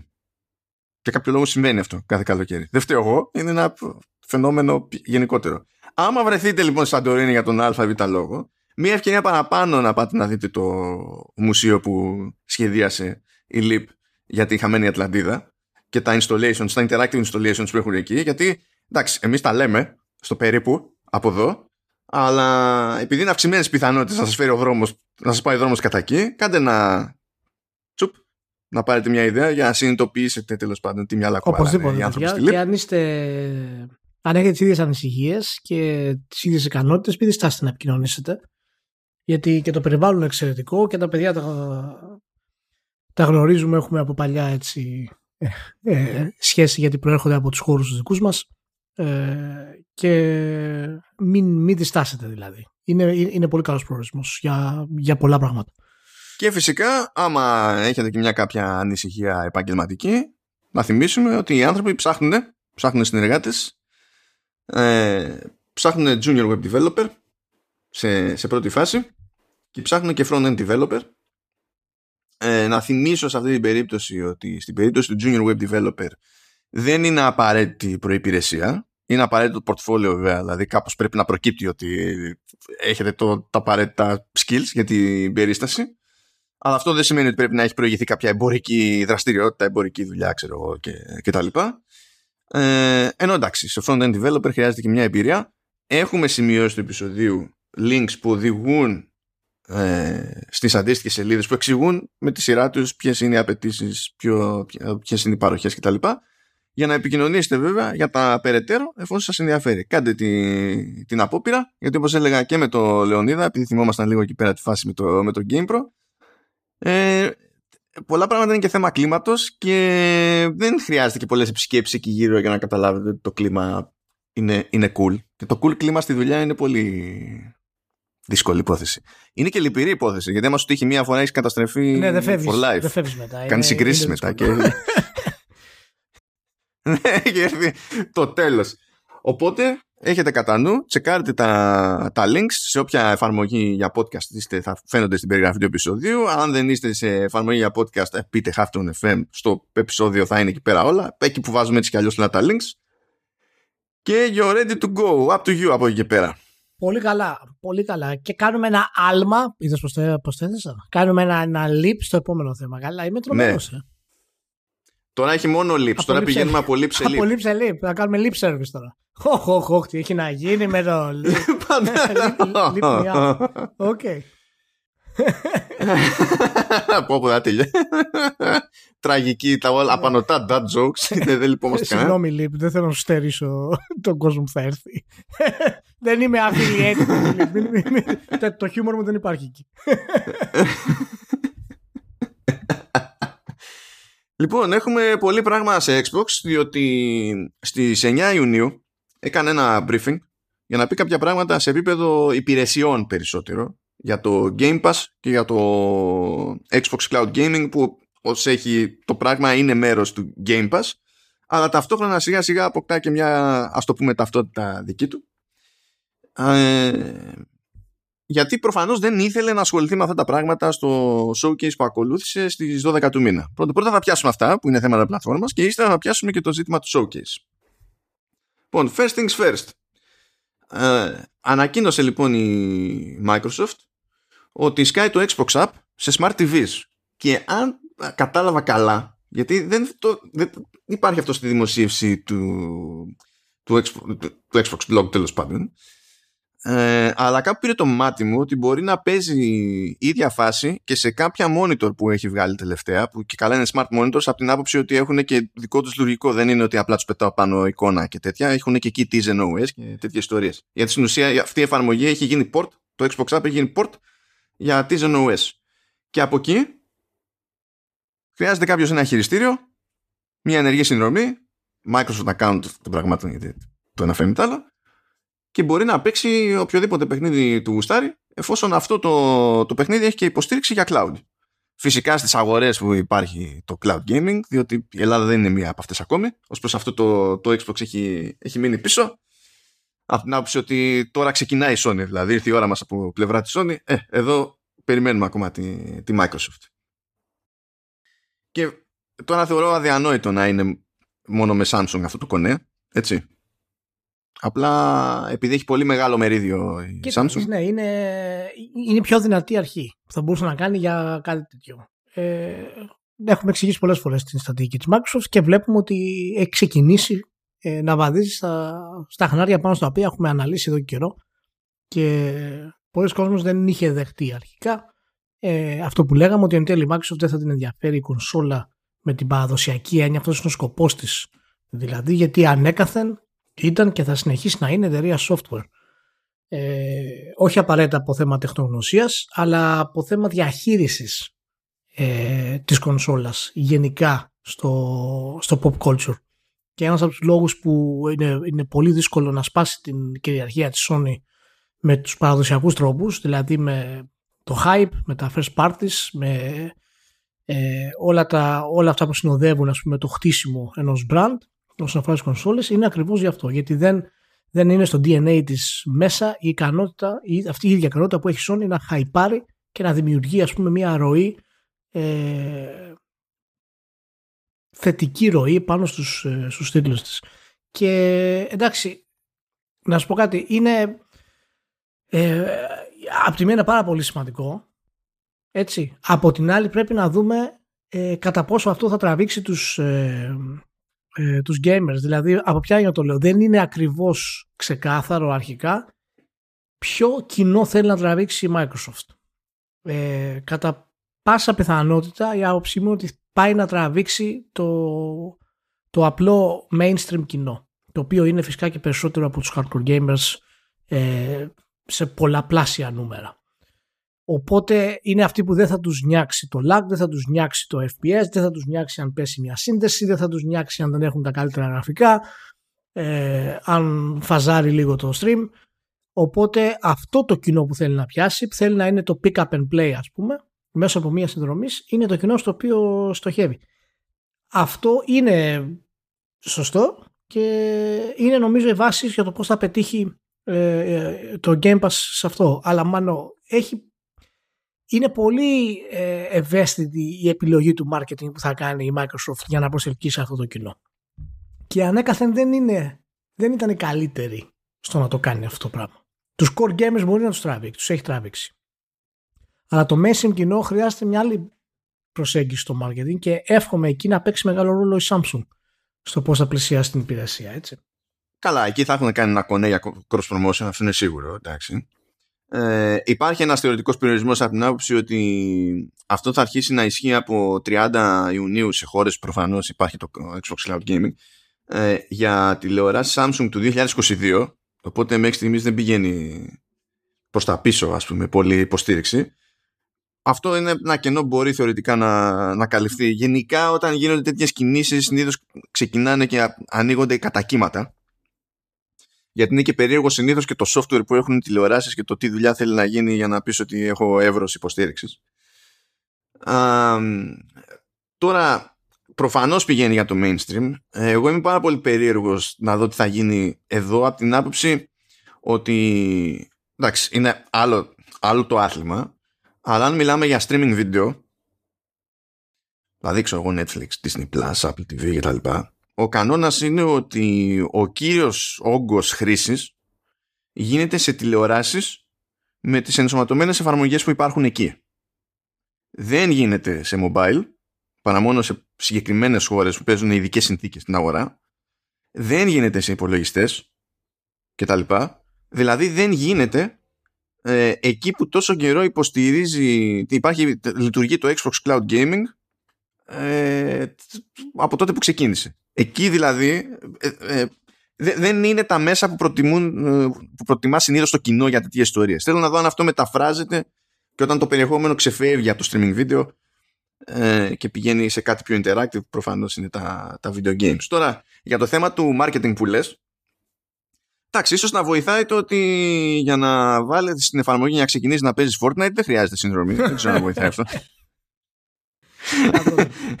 είναι, είναι πραγματικά πολύ ενδιαφέρον να δούμε πώς θα παίξει με τα, με τα bundles, πώς θα προσελκύσει το νέο κοινό κτλ. Δεν θα μου κάνει εντύπωση να δούμε δηλαδή και κινήσεις η Samsung την ίδια να δίνει μαζί χειριστήριο. Έτσι. Ε, σε κάθε αγορά τηλεόρασης μετά από, από μια συγκεκριμένη τιμή και πάνω. Ή απλά να γίνει ένα bundle, ας πούμε. Φυσικά bundle θα υπάρχει με το Game Pass ούτως ή άλλως. Με αγορά της Samsung, ας πούμε, θα, θα παίρνει Κάτι πιο εύκολο είναι να σου πει πάρε μια trial εκεί. Ναι, ναι θα παίρνεις εγώ ένα μήνα από δωρεάν Game Pass και αν κοτσάρουν και ένα χειριστήριο πάνω και το πλασάρουν σωστά σε καλές τιμές, σε gaming τιμές. Αυτό ε, θα είναι πολύ καλό. Και είναι και ευκαιρία και για τη Samsung βέβαια αυτό.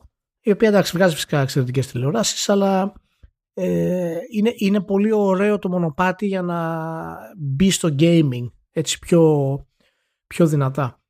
Οπότε είναι μια εξαιρετική είναι πρόσφατη προσθήκη ναι, και στο λειτουργικό ναι, της το ναι. λεγόμενο Gaming Hub που το ναι. έβγαλε για κάτι τέτοιες δηλαδή, ιστορίες. Είναι, είναι κάτι το οποίο χτίζεται αρκετό καιρό. Τέλος πάντων, λοιπόν, ε, ναι.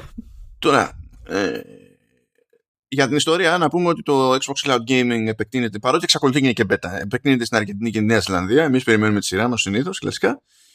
Ε, οπότε βλέπουμε και δεν ξέρω αν θες να πεις κάτι για το συγκεκριμένο γιατί μετά έχουμε λίγο, λίγο από Windows. Πάλι σχετικά με, με Game Pass και τέτοια και, τα, και όχι μόνο. Αλλά δεν ξέρω αν έχεις κάποια πρόσθετη σκέψη για την ώρα μετά, μέχρι, Είμαστε okay, για τα όσα είπαμε. Ωραία. Προχωράμε λοιπόν ε, για τι κάνει πράγματα και από την πλευρά των Windows. Από την άποψη ότι ε, πρωτίστως πάει να κάνει κάποιες βελτιώσεις σε περιπτώσεις που τρέχει το παιχνίδι σε window mode, σε, σε Windows 11. Ε, και εκεί λέει τέλος πάντων ότι ε, θα έρθει το, το HDR, θα έρθει το, θα έρθει το VRR, ε, θα πέσει το latency ξέρω εγώ και τέτοια πράγματα. Αυτά, αυτά τάζει. Έτσι. Ε, λέει επίσης ότι θα έρθει νέο calibration app για HDR όλα αυτά τα πράγματα που δεν χρειάζεται να κάνετε στο, στην ουσία στην κονσόλα σας αυτά είναι, όλα είναι έξτρα βήματα στο, στο PC αυτή είναι η χαρά της υπόθεσης okay, ώστε τέλος πάντων να βελτιωθεί η χρωματική ακρίβεια και να υπάρχει μια σταθερότητα στην απόδοση και στη λειτουργία του HDR ξέρω εγώ, σε αντίστοιχες οθόνες κτλ. Ε, καλά, θα έχει ένα Game Pass widget εκεί πέρα, ναι. ώστε τέλος πάντων από... να, να σας θυμίζει όλο το υπόλοιπο στην πραγματικότητα, είναι για να τα είχαμε να λέγαμε. Ε, το ίδιο σαν υπενθύμηση λειτουργεί θα λειτουργεί το controller bar που θα δείχνει τα τελευταία παιχνίδια που παίξατε shortcuts για game launchers ξέρω εγώ και το Xbox app μέσα σε όλα. Game launchers εννοούμε άλλων μπορεί να είναι δηλαδή Steam, μπορεί να είναι GOG μπορεί να είναι τα λοιπά δεν έχει σημασία.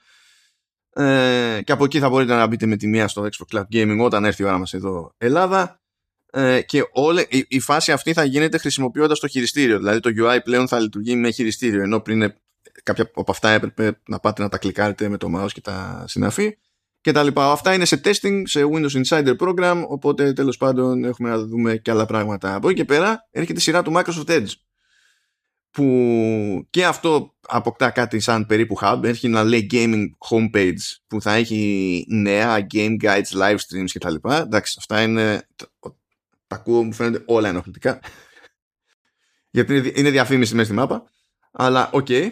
Α, τα πιο σημαντικά είναι λέει ότι θα, βάλει, θα μπει μια λειτουργία που λέγεται Clarity Boost ώστε στην περίπτωση που παίζουμε στο cloud μέσω του, του Microsoft Edge ε, να βελτιώνει την εικόνα. Mm-hmm. Τώρα θα δούμε τι σημαίνει αυτό στην πράξη και αν παίζει, αν επηρεάζει καθόλου το latency και, και τα λοιπά. Τώρα τι να πω, έχει νέο games menu λέει ο Microsoft Edge και έχει εκεί πέρα easy access λέει to ε, free popular games λέει Microsoft Solitaire. Κοίτα τέτοια λόγια και δεν μπορώ άλλο, ευχαριστώ. Okay. Ενώ τάση και efficiency mode για Windows 10 και Windows 11 πάλι μιλάμε για Microsoft Edge βέβαια έτσι για τον browser ε, που τέλος πάντων όχι μόνο για τον browser βασικά γενικά όταν θα τρέχετε λέει ένα PC game ε, στην ουσία θα μπαίνουν θα μπαίνει κόφτη στους browsers ώστε να τραβάνε λιγότερα resources από το σύστημα. Άρα να μένουν περισσότερα resources για το game Οπότε έχουμε τέλος πάντων αυτά τα, τα, τα πραγματάκια από την πλευρά των, των Windows. Εδώ δεν ξέρω αν έχεις κάποια σκέψη πρόχειρη. Αυτά είναι βελτιώσεις σημειακές. Ναι, ναι, ναι. Κοίτα, είναι, είναι σημάδια της full επίθεσης που έχει ξεκινήσει η Microsoft. Πρέπει να πούμε ότι και τα Windows 11 και ο καινούριος έτσι χρειάζονται αρκετέ ρυθμισούλε για να μπορέσουν να λειτουργήσουν με το Game Pass όπως πρέπει. Και θα πάρει κάποιο χρόνο αυτό, αλλά η Microsoft είναι μανούλα σε αυτά τα πράγματα στον το software ε, και γρήγορα θα τα, θα τα διορθώσεις και θα μας προσφέρει καινούργια πράγματα. Εντάξει, είναι πολύ καλό το, το Auto HDR που θα κάνει και στο PC. Ε, αυτό προσωπικά το περιμένω πώς και πώς γιατί το, το Auto HDR στη κονσόλα λειτουργεί καλά ε, και δίνει το κάτι έξτρα δηλαδή. Οπότε είναι καλό γενικά η Microsoft σε αυτά είναι καλά. Φαίνεται το Game Pass το έχει χτίσει, το έχει πάει, το έχει περάσει από κόσκινο από 1200 κόσκινο. Δηλαδή ό,τι κάνει είναι μελετημένο. Έτσι. Πραγματικά δεν την θυμάμαι ποτέ ξανά τη Microsoft να έχει τόσο συγκεκριμένο πλάνο. Πραγματικά. Εντάξει. τότε θα ενθουσιαστείς με το επόμενο μέρος της συζήτησης διότι θα γίνουν πραγματάκια και για μέλη Xbox Game Pass Ultimate. Λοιπόν, λέει ότι προχωρώντας μέσα στο έτος θα αρχίσει να γίνεται αυτό και σε επιλεγμένους τίτλους γιατί υπάρχει θέμα δικαιωμάτων από πίσω ως συνήθως λέει ότι παιχνίδια που έχετε αγοράσει και, και μπορεί ενδεχομένως να είναι εκτός του, της βιβλιοθήκης του Game Pass. Απλά τα, τα έχετε αγοράσει. Κάποια παιχνίδια θα είναι πλέον διαθέσιμα και ε, μέσω Xbox Cloud Gaming για συνδρομητές Game Pass Ultimate.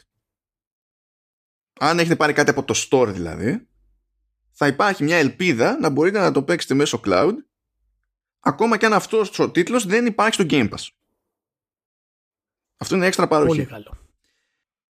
Και το άλλο είναι ότι θα πάει να κάνει κάτι ανάλογο ε, με αυτό που έχει τάξει Sony απλά με τον ανάποδο τρόπο από αυτό που έχει τάξει Sony. Η Sony λοιπόν στα, στο, στην καινούργια εκδοχή του PS Plus στη, στα δύο πιο ακριβά tiers τάζει και game trials.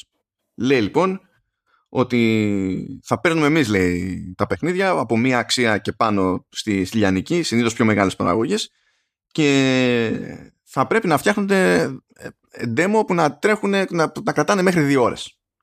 Αλλά δεν θα χρειάζεται λέει, να το κάνει αυτό το developer, λέει η Sony, θα το κάνουμε εμείς.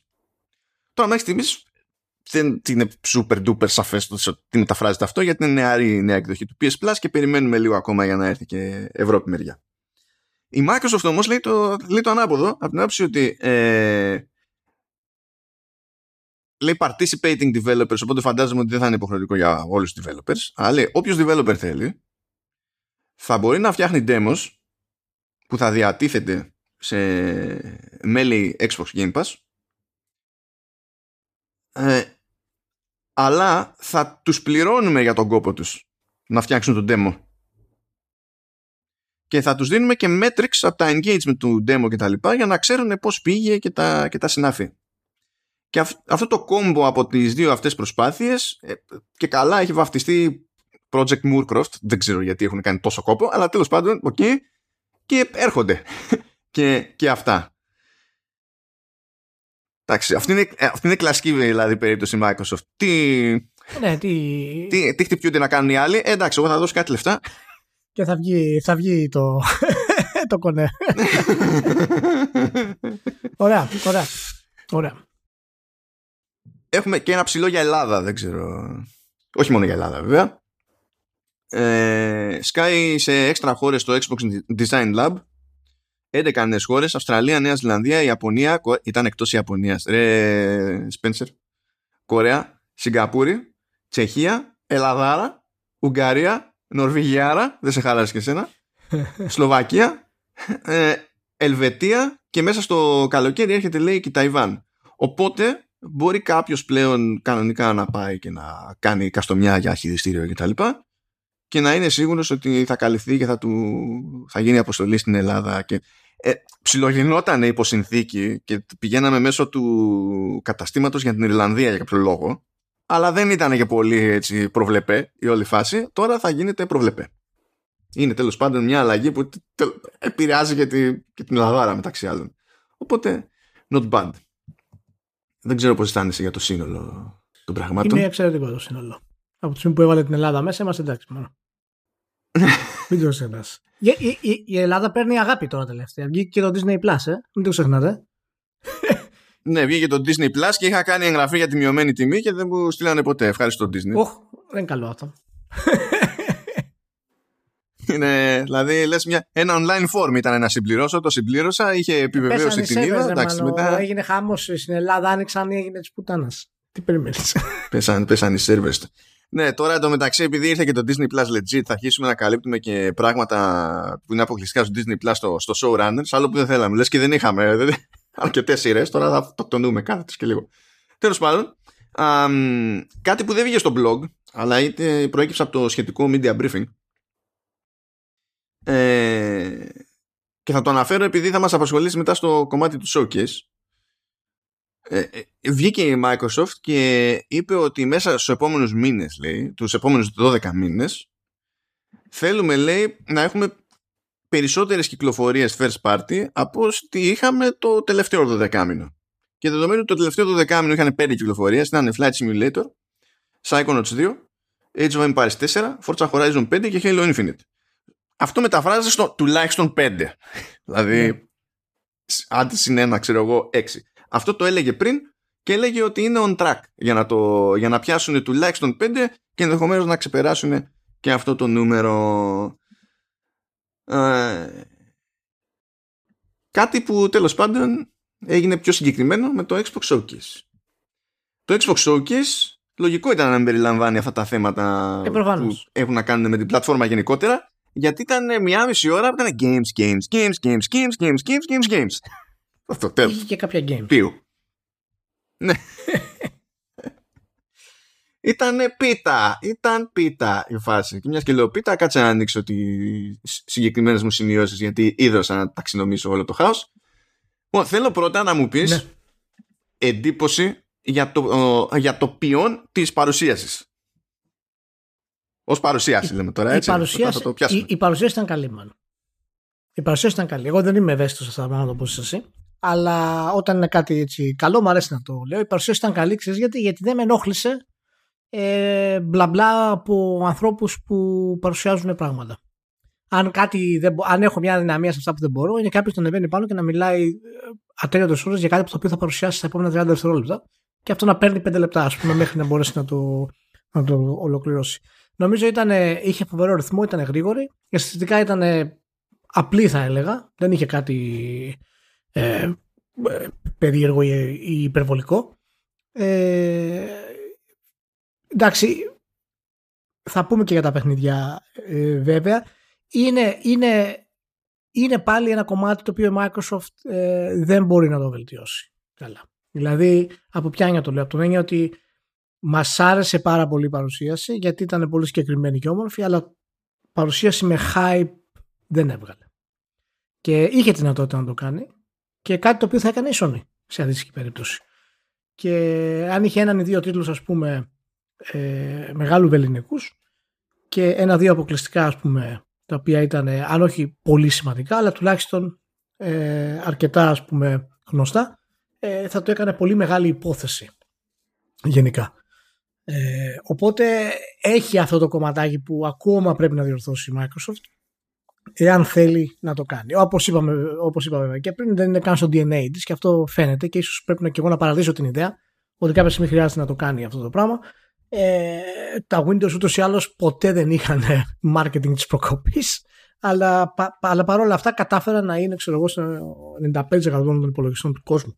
Οπότε νομίζω ότι, ότι ήρθε καιρός να πούμε ότι και στην ταυτότητα πλέον της Microsoft στη νέα ταυτότητα και στις παρουσιάσεις της ε, έχει χάσει αυτό το όχι έχει χάσει, δεν το ακολουθεί πλέον γιατί το έκανε διάφορες φορές. Αν θυμάσαι με το λανσάρισμα του, του Halo 2 που είχε γίνει χαμός τότε. Έχει προσπαθήσει να το κάνει με τα services στο Xbox One. Δεν τις βγαίνουν τις κινήσεις. Τώρα είναι ταπεινή, είναι γρήγορη, είναι άμεση και αισθητικά ήταν πολύ όμορφη η παρουσίαση.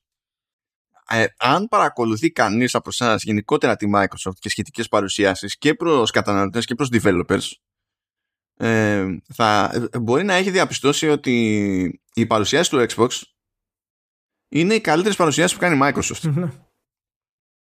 Ναι ε, δεδομένου ότι για κάποιο άγνωστο λόγο πραγματικά θεωρώ ότι όποιος το λέει αυτό με πάσα ειλικρίνεια έχει κάποιο είδους πρόβλημα που απλά δεν ξέρω ποια είναι η ονομασία του προβλήματος. Ε, υποτίθεται ότι μέγας παρουσιαστής της Microsoft είναι ο Πάνος Πανάη. Δεν αντέχεται το άτομο. Ε, και οι παρουσιάσεις του, του, Xbox με ή χωρίς Spencer είναι έτσι φωτός μπροστά ακόμη και όταν με ενοχλούν. Δηλαδή, είναι, και, δεν ξέρω δηλαδή αν αντιλαμβάνεται η Microsoft ότι ε, υπάρχει και παραπάνω ταβάνι ρε παιδί μου σε stagecraft. Μπορεί να μην το αντιλαμβάνεται καν. Αλλά δεδομένων των περιστάσεων δεν μπορώ να παραπονεθώ και πολύ για την περίπτωση του Xbox. Γιατί οπουδήποτε αλλού στην εταιρεία βλέπω κάτι χειρότερο. Οπότε τέλος πάντων, OK. Okay.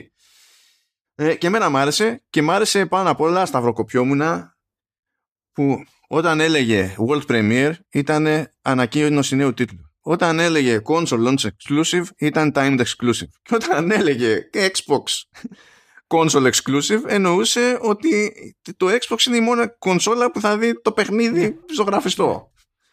Και το εννοούσε, το εννοούσε. Και αυτό ήρθε τώρα λίγες μέρες μετά από το Summer Game Fest που ήταν τα πάντα όλα, τα λέγαμε και πριν, World Premiere και δεν ήξερες τι, τι εννοεί ο ποιητής. Λέει, επιτέλου, συνεννόηση. Συνεννόηση. Δεν, δεν χρειάζεται να υποφέρω για να καταλάβω τι έγινε. Και γι' αυτό φυσικά, ενώ έλεγα και πιο νωρίς το επεισόδιο ότι και δημοσιογράφοι μπερδεύτηκαν με το τι είναι τι στο Summer Game Fest, τι είναι καινούριο, τι δεν είναι, εδώ δεν μπερδεύτηκε κανένας. Γιατί ήταν normal η φάση. Για ανθρώπους. Τώρα, ε, προφανώς όσοι είστε πλέον στη Microsoft ε, η μερίδα του λέοντος πήγε σε παιχνίδια που είναι παιχνίδια τρίτων και έρχονται με το καλημέρα σε Game Pass. Σχεδόν όλα τα παιχνίδια της παρουσίασης σκάνε με το που λανσάρονται και σε Game Pass. Οι εξαιρέσεις ήταν ελάχιστες. Δηλαδή μια εξαίρεση και εγώ το Diablo 4. Ναι. Για παράδειγμα. Ναι. Έτσι. Ε, ε, που εντάξει, ξέρω εγώ, OK, okay, Diablo 4. Να σου πω, επειδή είδα τέτοιο, τα λέγαμε το μεταξύ και με τα παιδιά στο Retro X Gamers, θα κοιτάξω να βρω τα links, θα βάλω ναι, ναι. την περιέργεια. Γεια παιδιά, φιλιά πολλά. Ήταν πιο hot takes εκεί πέρα, γιατί ήμασταν όλοι καπάκι από, τη... ναι. από την παρουσίαση. Αλλά γενικότερα, και online δηλαδή, ε, και σε αρθογραφία κτλ. Βλέπω ότι αντιμετωπίστηκε η παρουσία του Diablo 4 στο stage του, του, του showcase ως κάτι σημαντικό. Ναι. Γιατί; Ε, δηλαδή, με ειλικρίνεια ρωτάω. Δηλαδή, δεν, δεν είμαι super σίγουρος γιατί ήταν σημαντικό. Το ότι εμφανίστηκε το Diablo 4 στο Xbox Stage. Ε, δεν ήταν σημαντικό γιατί εντάξει πέρα από το ότι είναι το, το Diablo είναι και θα είναι στο Game Pass. Ω, δεν θα είναι στο Game Pass το Diablo. Α, δεν θα είναι. Όχι, δεν θα, είναι, είναι.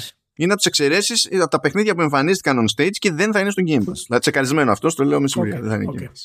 Εκτός δεν θα είναι Game Pass, έχουμε ένα αστερίσκο. Αν μέχρι τότε έχει ολοκληρωθεί η αγορά της Activision Blizzard, τότε θα είναι στο Game Pass. Α, α, αυτό θέλω να πω. Ότι εγώ πιστεύω ότι αυτό είναι η Microsoft για να το βάλει εδώ, να δημιουργήσει τον τόρο, θα, ε, θα είναι στο Game Pass. Και φυσικά αυτό θα είναι τεράστιο συν ε, για, τη, για τη Microsoft. Ε, άμα γίνει, ναι. Άμα γίνει αυτό, θα γίνει πανικός εκεί πέρα, εντάξει. Γενικά ήταν. Ναι, ήταν, δεν ξέρω. Πάντως είναι. Υπάρχει και, ξέρεις, και η, η χαρά ας πούμε των φίλων της Microsoft που ξέρεις, για πρώτη φορά έχουν ένα τίτλο ας πούμε σαν τον Diablo το οποίο αργά ή γρήγορα θα είναι αποκλειστικός. Και είμαι σίγουρος ότι αν μπορέσουν να το πάρουν στο Game Pass θα το έχουν στο Game Pass και από εκεί και πέρα δεν θα σταματήσει αυτό μάλλον. Εντάξει, την ξέρει την άποψή μου, την έχουμε ξαναπεί ότι πιστεύω ότι μόλις η Microsoft καταφέρει και ισορροπήσει τη στρατηγική της και κλείσει και συμφωνία, τα πάντα θα είναι αποκλειστικά στο Xbox και βέβαια στο PC. Δεν μπορεί να υπάρξει τίτλο στο PlayStation. Ναι. Ε, αυτό δεν σημαίνει ότι το Diablo 4 θα γίνει αποκλειστικό και θα κοπεί. Αυτά είναι παραγωγές που είναι ongoing. Ναι, Μιλάμε ναι. Για, το, για από εκεί και πέρα ναι, το τι κάνουμε. Έτσι. Βέβαια, βέβαια. Και δεν μπορείς ούτως ή άλλως σε μια συμφωνία που υπάρχει ε, πριν ολοκληρωθεί ε, να πάρεις θέση. Οπότε ε, σίγουρα είναι κάτι το οποίο περιμένουμε και, και θα δούμε. Αλλά εάν, εάν τουλάχιστον μπορούμε να έχουμε hype σε κάτι, ας έχουμε hype σε αυτό. κάτι χρειάζεται hype να προωθήσουμε την όλη κατάσταση. δηλαδή είχε μια-δυο στιγμές πολύ ωραίες, αλλά αν είναι να έχουμε τα βαντούρι, ας έχουμε τα βαντούρι.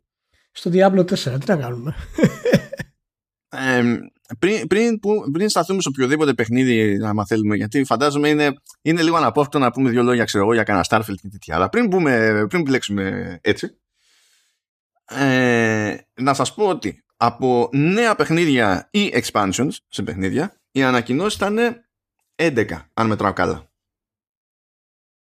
Οι 5 ήταν Microsoft. Και τα έχω βάλει στη σειρά εδώ πέρα, διότι όταν τα βάζει στη σειρά φτιάχνεις λίγο άλλη εικόνα για τη φάση. Λοιπόν, τι ανακοίνωσε η Microsoft, που είναι καινούριο περιεχόμενο. Είχε στην ουσία, στο πούμε expansion, παύλα update, δεν ξέρω τι να το βαφτίσω, στο Microsoft Flight Simulator, γιατί λέει το Νοέμβριο του 2022 θα σκάσει το 40th Anniversary Edition, θα βάλει ελικόπτερα και retro stuff και τα λοιπά, okay. Ενώ, εντάξει, την ίδια μέρα της παρουσίασης, σκάει το, το Pelican του, του Halo έσκασε. ναι, ναι, ναι, εξαιρετικό. εξαιρετικό. Στο έτσι μου λέει τώρα, εντάξει. Και πολύ σας πήρε βασικά τώρα, ναι, το ναι. σκέφτηκε. OK. Okay. Ε, είχαμε άλλο ένα νέο expansion το οποίο είχε διαρρεύσει γενικά σαν φάση αλλά τώρα ανακοινώθηκε και είναι μία που ανακοινώθηκε μία που βγαίνει 19 Ιουλίου είναι το Hot Wheels expansion για το Forza Horizon 5 Εντάξει ήταν εξαιρετικό το, το, βίντεο, το, το βίντεο, παιδιά, το δείτε, ήταν εξαιρετικό. Θα, θα αφήσει εποχή. Ε, αυτό είμαι σίγουρος. Αυτό είναι χαβαλές, ναι. ναι. Και είχαμε τρεις νέους τίτλους τίτλους νέους, έτσι. Λοιπόν, ακούστε τώρα κου, κουφή περίπτωση. Απ' τη μία έχουμε το Ara History Untold, το οποίο είναι strategy για PC μόνο. Δηλαδή βγήκε η Microsoft και ανακοίνωσε, δηλαδή είχε τρία ολοκένουργια παιχνίδια να δείξει αυτή την παρουσίαση ε, για πράγματα που είναι να βγουν μέσα στους 12 επόμενους μήνες. Γιατί αυτό ήταν το, και το concept λίγο της παρουσίασης. Αντί να σας τάζουμε για κάποτε, τώρα θα σας δείξουμε, θα το παίξουμε λίγο Nintendo περίπου και θα σας δείξουμε πράγματα για το επόμενο δεκάμινο. Ναι. Και έβγαλε ένα παιχνίδι καινούριο, δηλαδή ετοιμάζει και καινούριο παιχνίδι για, που είναι PC only. Δεν ξέρω πώς έκανε register αυτό στον κόσμο, περίπτωση. Ε, η, ε, η άλλη φάση είναι ότι ανακοινώθηκε το Minecraft Legends, το οποίο των πραγμάτων, όπως κάθε τι άλλο Minecraft, έτσι, όχι απλά είναι cross-gen, είναι σε ό,τι πλατφόρμα αναπνέει. Και το ένα πράγμα το οποίο είναι, που ανακοίνωσε από τους καινούριους τίτλους δηλαδή, που είναι και Xbox Console Exclusive, αλλά είναι cross-gen, και εντάξει, το είναι λογικό πια να είναι cross-gen, είναι το Pentiment. Ναι. το οποίο είναι απίθανα κουφό παιχνίδι. γιατί προσπαθείς να λύσεις λέει κάποια μυστήρια, κάποια εγκλήματα ξέρω εγώ και τέτοια στη Γερμανία του 16ου αιώνα με την αντίστοιχη αισθητική δεν είναι δηλαδή είναι Είχε ακουστεί αυτό, αλλά υπήρχε εντύπωση ότι το Pentiment μπορεί να είναι κωδική ονομασία κτλ. Είναι, είναι σχετικά μικρή παραγωγή της Obsidian. Ναι. Αυτό. Είναι... Πολύ ωραίο, πολύ ωραίο φάνηκε. Αυτό είναι εξαιρετικό. φάνηκε ωραίο. Ε, τώρα, αν βάλεις, αν βάλεις κάτω, θα σε ρωτήσει κάποιος, τι καινούριο ανακοίνωσε η Microsoft από την πάρτη της; Σε αυτό το showcase και του πεις αυτά, θα σου πει τι ξενέρα είναι αυτή. Δηλαδή θα πει, εντάξει, θα περάσουμε καλά με το Hot Wheels, το καταλαβαίνω. Αλλά θα σου πει, είναι, ε, είναι δυνατόν. Και λες εντάξει, εδώ έχει ανακοινώσει ένα κάρο άλλα πράγματα που δεν έχουμε δει ακόμα ζωγραφιστά και πηγαίνουν για πιο πέρα. Ξέρω εγώ, άμα ανακοίνωνε κι άλλα, μάλλον σε κακό θα έβγαινε. Και για τους 12 επόμενους μήνες, έτσι. Δεν ξέρω. Το ζήτημα ήταν να μην είχε πέσει έξω το Redfall και το, και το Starfield, ας πούμε αλλά πέσαν έξω. Τι να γίνει σε αυτή την υπόθεση. Από τρίτους είχαμε έξι ανακοινώσεις νέων τίτλων. Το ένα ήταν το High on Life, το οποίο είναι απίστευτα αστείο, δηλαδή δύο τρίλερ. Είναι από, είναι από τον Royland που είναι, από τους, είναι δημιουργός του, του Rick and Morty, οπότε υπάρχει ένα θέμα κατευθείαν. Είναι το The Last Case of Benedict Fox,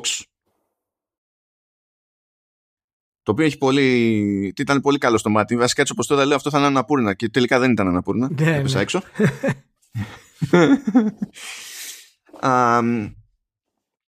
ανακοινώθηκε επίσης το Ereban Shadow Legacy. Το, ε, το Ravenlock. Φύτρωσε η Αναπούρνα και ανακοίνωσε το Cocoon. Και έσκασε και η Koei Tecmo για να ανακοινώσει το Wolong Fallen Dynasty. Τώρα, με εξαίρεση το τελευταίο, όλα τα υπόλοιπα που είπα είναι cross-gen, είναι και console launch exclusives, άρα timed exclusives σε ναι. καλά PC θα βγουν προφανώς, ε, σε, σε Xbox.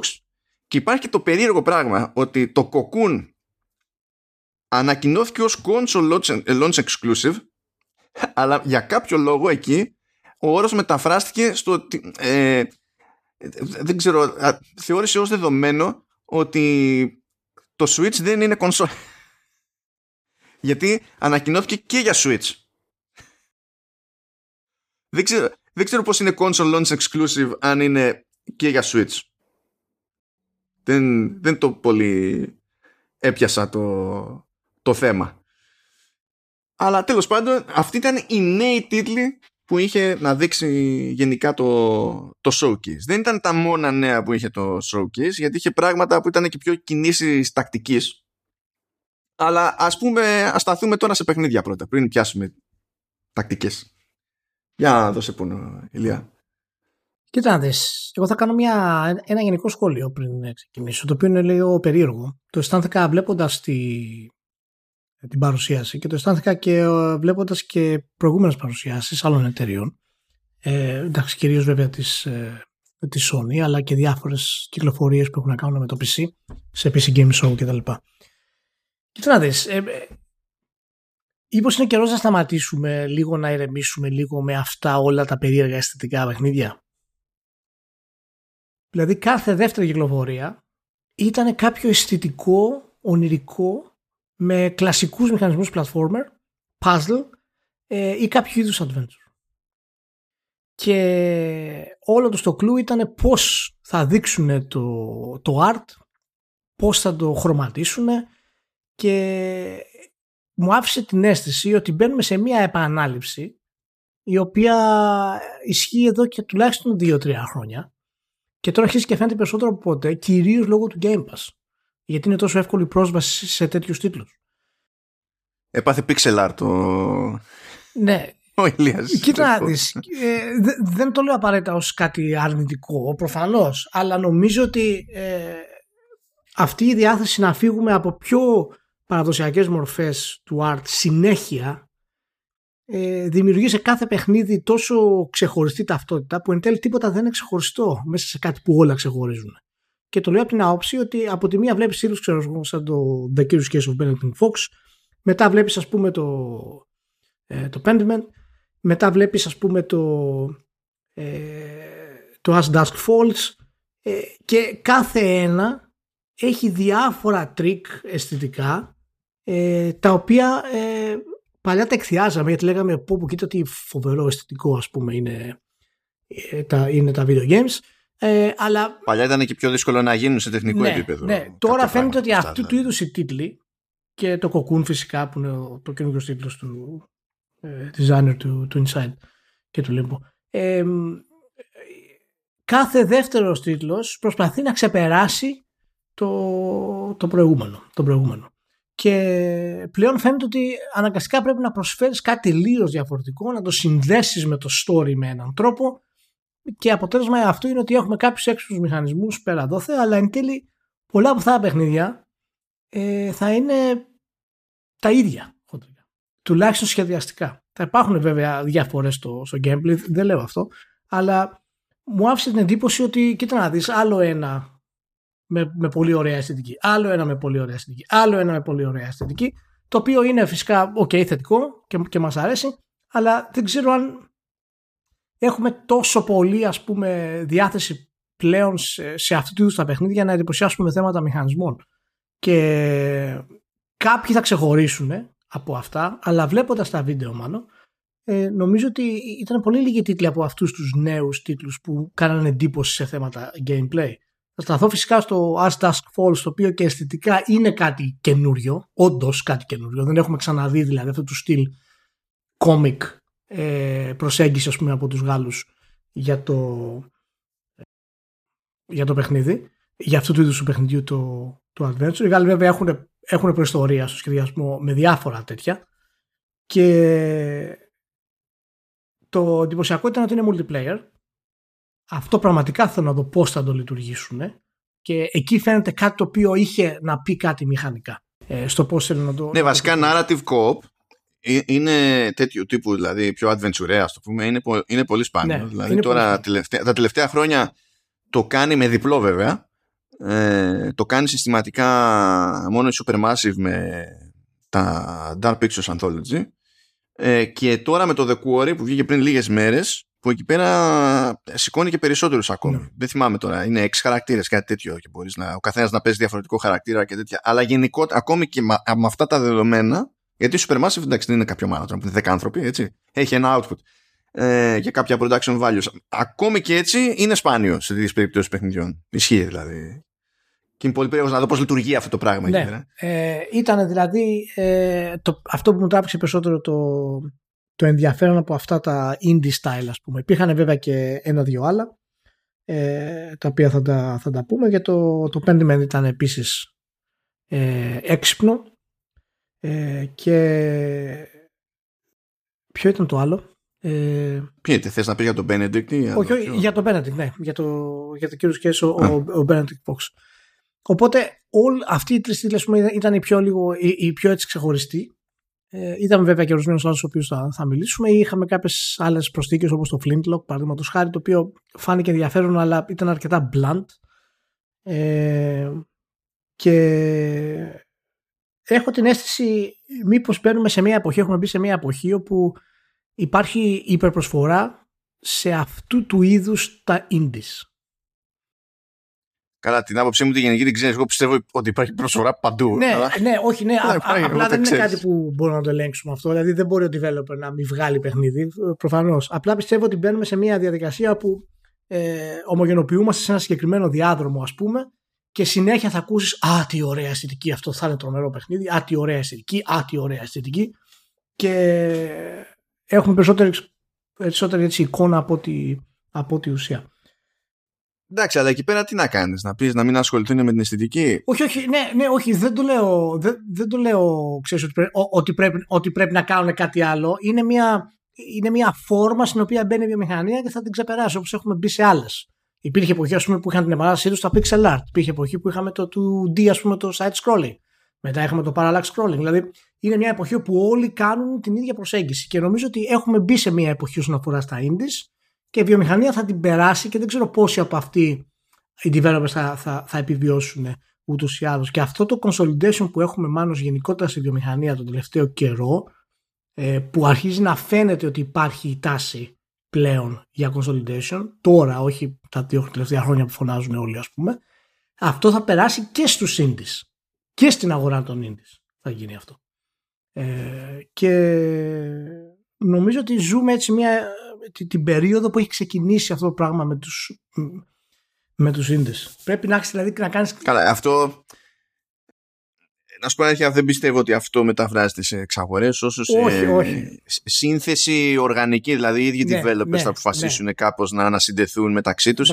Γιατί ε, η, η, αγορά έχει φροντίσει ήδη να καλύπτει τουλάχιστον την υποστήριξή τους με λογής λογής από τους λεγόμενους indie publishers που υπάρχουν για να βοηθούν τους indies σε τέτοια πράγματα. Ενώ παλιότερα οι indies έπρεπε να είναι μόνοι τους ή έπρεπε να κάνουν κάποιο υπερκονέ, εγώ, με τεράστιο publisher.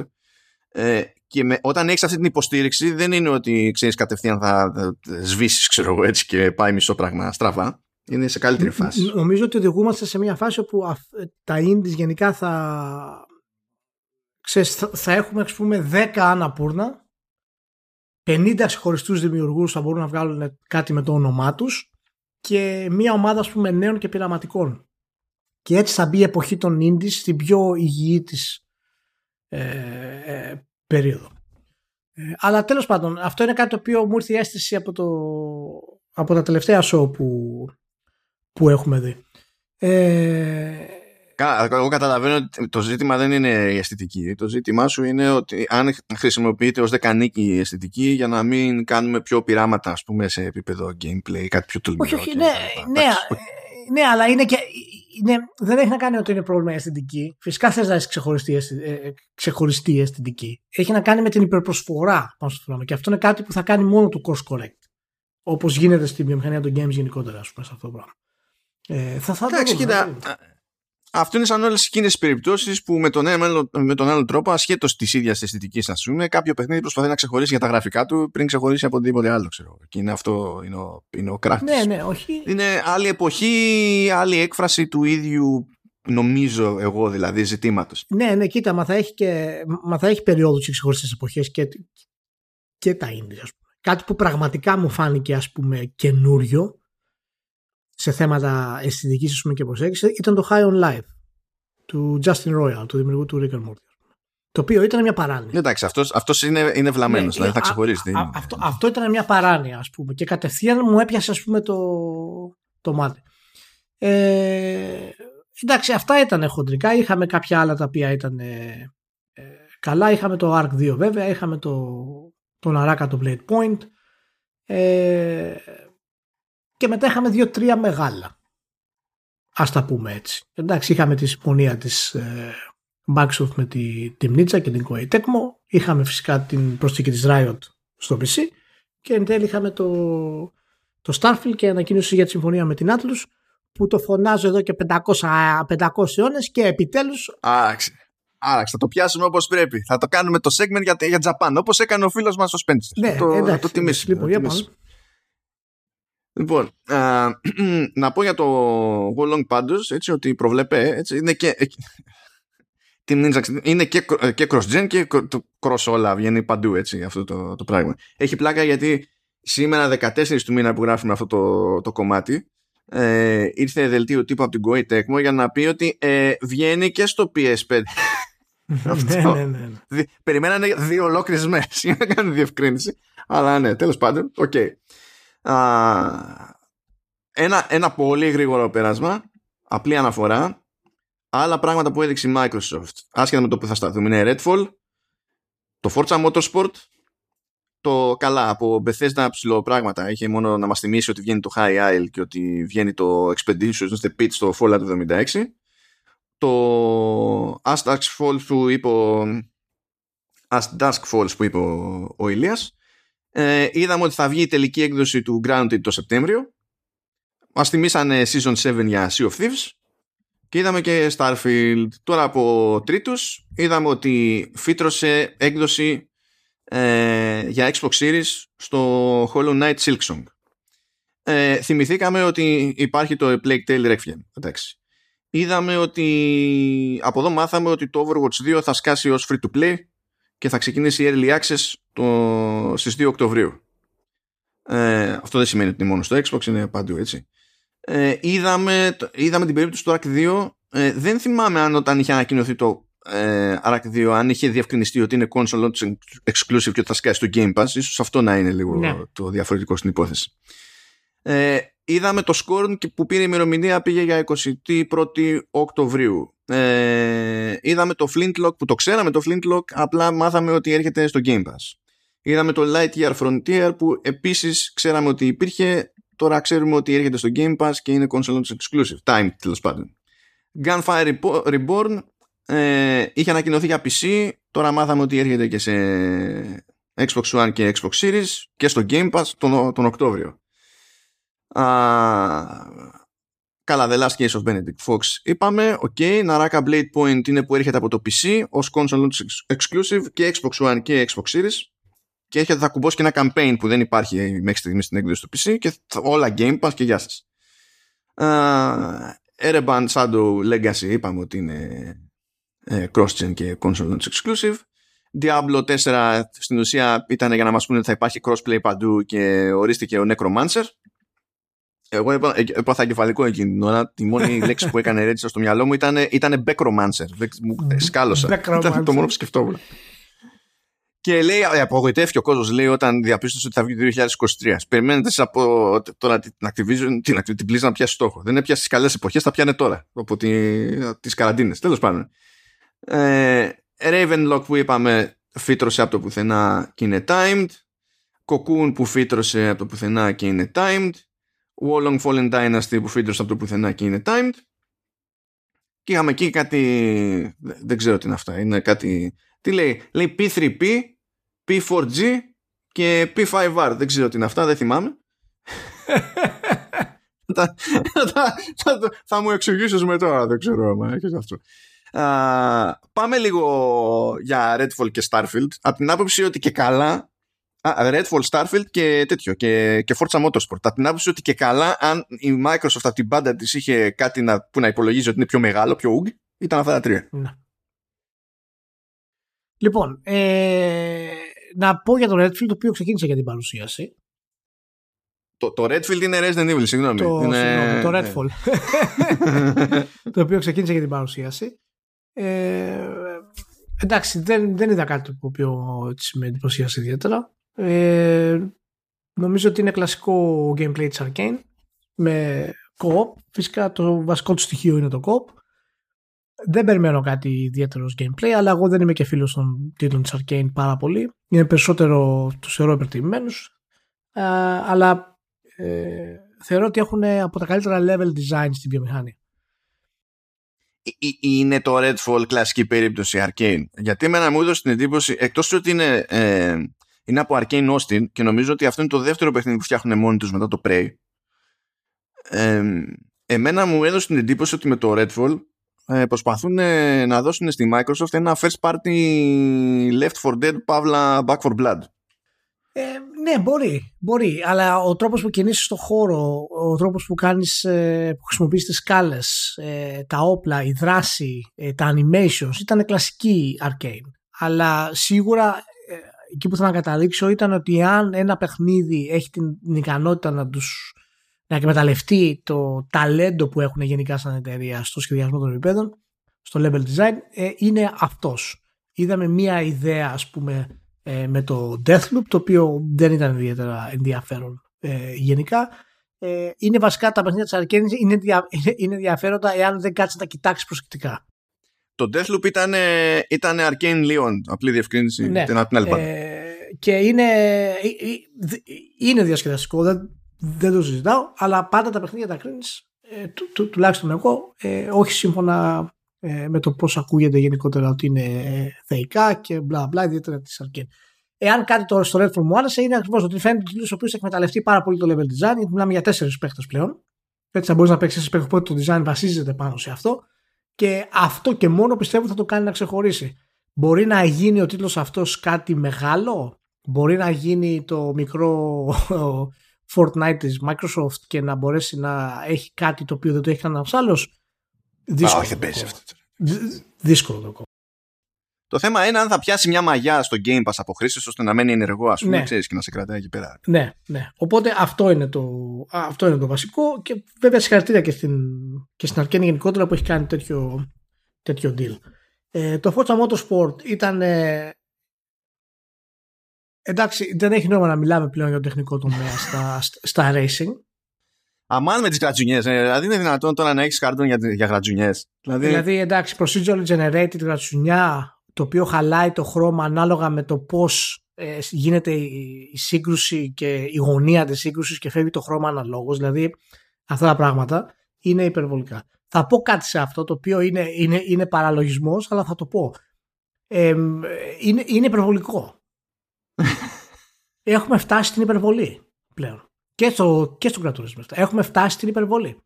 Δηλαδή το να φτάσει σε τέτοιο σημείο είναι κάτι το οποίο κανένας δεν θα ασχοληθεί.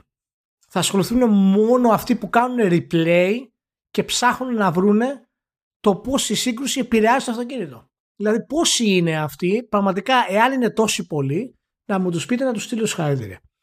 Ε, έδειξε κάτι κάμερες οι οποίες ε, ξέρεις, φέραν την πίστα από πάνω ή από πλάγια παραδείγματος χάρη. Ήταν άκρος εντυπωσιακό με live ray tracing. Έτσι ήταν δηλαδή σου πέφτανε τα. Και πάνω ήταν και live, ε, ήταν μονοκάμερο όλο, δεν υπήρχαν cuts. Ναι. Ναι. Ε, και όλο το gameplay ήταν live και υποτίθεται τώρα ότι αυτό ήταν 4K 60. Τώρα το τι εννοεί ποιητής με 4K θα το δούμε όταν έρθει η ώρα, αλλά το 60 τουλάχιστον φαινόταν.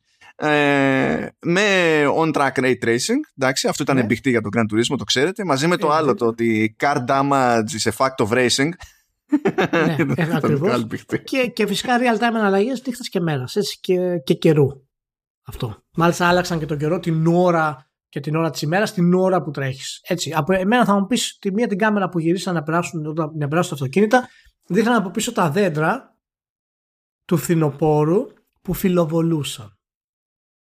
Γι' αυτό δεν είναι cross-gen το καινούριο motorsport. δηλαδή, δηλαδή, συγγνώμη. Ποιος θα σταματήσει να το κάνει αυτό, παιδιά, να δει τα δέντρα που φιλοβολούν; Εάν μου επιτρέψεις να βγω από το αμάξι, που αυτό είναι για μένα το τελικό στάδιο αυτών των παιχνιδιών, αν μου επιτρέψεις να βγω από το αμάξι, μάλιστα, να πάω να κάτσω σαν χαρακτήρας εκεί με τον άλλο χαρακτήρα και να μιλήσουμε για τα αυτοκίνητά μας. Ναι, OK. Okay. Αλλά πέρα από τον αστεϊσμό, ε, είναι, είναι το μοναδική, η μοναδική κατηγορία video game η οποία έχει φτάσει στο επίπεδο της υπερβολής. Και αυτό το λέω με την έννοια ότι δεν υπάρχει επιστροφή, δεν υπάρχει να μην το κάνεις, έτσι. Απλά δείχνει πως η τεχνολογία έχει ξεπεράσει στην ουσία το, το τι μπορεί να χαρεί ο παίχτης μέσα σε ένα video game. Και αυτό έχει σημασία. Ε, δηλαδή, βλέποντας μάλλον τις αρχικές εικόνες, νόμιζα ότι είναι φωτορεαλισμός, έπαθα σοκ. Δηλαδή το πώς ήταν η μηχανή τη δείχνανε από κοντά ή τη λεπτομέρεια νόμιζα θα, θα, θα, πάθω, θα πάθω κοκομπλόκο. Και αυτό πάλι με τα μάξι στην πίστα πάνω και interactive, όχι μέσα στον garage να το γυρνάμε Ναι. γύρω-γύρω. Γιατί αυτά γίνονται, α, ε, αυτό ισχύει στο Gran Turismo, που εκεί είναι το πιο fancy. Το ίδιο ισχύει και στο Forza Horizon 5, που έχει ray tracing μόνο στον garage για να χαζεύεις τα μάξι σου, ας πούμε. Αλλά αυτοί το κάνανε εκεί πέρα. Το τι σημαίνει αυτό τέλος πάντων σε κάθε Τρομερό. περίπτωση. Τρομερός. Διάβασα μια συνέντευξη του Greenwald στο, στο GQ. Αυτό, άκου τώρα. στο, στο GQ. GQ. Και λέει εντάξει, λέει, με το. Προφανώς λέει έχουμε ομάδες που πηγαίνουν και σκανάρουν ξέρω εγώ, τις πίστες και ό,τι να είναι. Αλλά όταν λέει πηγαίνουμε και σκανάρουμε τις πίστες, σκανάρουμε τις πίστες. Δεν είναι ότι πηγαίνουμε και πιάνουμε λέει, τη διαδρομή. Λέει, αν, αν εκεί λέει, υπάρχει μια κοτρώνα, έχουμε, σκα... έχουμε σκανάρει την κοτρώνα. Σκανάρει. Δεν είναι τυχαία η κοτρώνα που βλέπετε, λέει, στη, Όχι. στη γωνία. εκεί. Όχι. Και λες, εντάξει, οκ, ξέρω εγώ, ευχαριστούμε. Ε, και τελευταίο έχουμε το, ε, το Starfield. Λοιπόν, το Starfield, ε, να, να βγάλουμε από την αρχή τα γρήγορα. Είχαμε πει ότι θα καθυστερήσει η κυκλοφορία, το είχαμε πει στο 11 Slice. Όντως έγινε αυτό. Και μας έδειξε για πρώτη φορά ένα εκτεταμένο gameplay μάνο, καθώς και character creation. Το οποίο Και πολλούς ήταν- μηχανισμούς, πολλά συστήματα βασικά. το οποίο ήταν 7 με 9 λεπτά χοντρικά αν θυμάμαι καλά και μας έδειξε, το οποίο ήταν ε, για μένα αυτό ήταν η πιο έκπληξη, μας έδειξε όλα τα συστήματα τα οποία είναι in place στο παιχνίδι. Είναι δηλαδή φαίνεται ότι λειτουργούν ή έχουν φτάσει ε, στον τελικό του σχεδιασμό. Και αυτά αφορούσαν την πληθώρα του, του gameplay. Δηλαδή είδαμε φυσικά ε, την προσγείωση σε πλανήτες, είδαμε εξερεύνηση σε πλανήτες, είδαμε ε, ένα ε, quest το οποίο ε, είναι κάποιοι πειρατές που πρέπει να τους εξοδώσεις. Μετά είδαμε, ε, πήραμε μια γεύση μάλλον από, τη, μία από τις βασικές ε, πόλεις, τη New Atlantis, που κατά πάσα πιθανότητα είναι το, το κύριο hub του κόσμου. Ε, είδαμε φυσικά μάχη στο διάστημα και έλεγχο. Είδαμε ε, το πλήρωμα και είδαμε φυσικά και την δυνατότητα να φτιάχνεις βάσεις αλλά και να φτιάχνεις το δικό, σου- το, το δικό σου διαστημόπλαιο. Ε, Απλά πραγματάκια όλα, τίποτα δεν πρόκειται να πάει στρα. ναι, η αλήθεια είναι ότι ε, εντυπωσιάστηκα γιατί για Bethesda φάνηκε ότι ε, έχουν σκεφτεί όλα τους τα συστήματα. Και αυτό δεν είναι τυχαίο γιατί τα συστήματα αυτά που είναι μέσα στο παιχνίδι είναι, είναι φυσικά ε, έχουν βγει από το Skyrim και το Fallout 4. Ε, το Skyrim φυσικά βασίζεται στο Procedural Generation που έχει να κάνει και με τα quests. Βασικό κομμάτι που θα είναι το Starfield. Και το Fallout δημιούργησε στην ουσία το νέο είδος gameplay για τις σειρές που είναι το crafting ε, σε κοινότητες. Και τα συστήματα αυτά μάλιστα μοιάζανε αρκετά όπως έχει παίξει το Fallout 4 ε, πώς συνδύαζες ας πούμε, τα διάφορα ε, αντικείμενα και κομμάτια του σκάφους για να μπορέσεις να το, να το φτιάξεις. Ε, η μηχανή φάνηκε ότι ήταν φυσικά ε, κάποια μετεξέλιξη ζωμπιακή ας πούμε της, ε, της, της Brio ε, και νομίζω ότι δεν μπορούμε να περιμένουμε νέα μηχανή πριν το Skyrim. Το νέο Skyrim, συγγνώμη, το νέο Elder Scrolls. Και δεν ξέρω καν αν θα μπουν, αν θα μπουν σε διαδικασία να, να το κάνουν.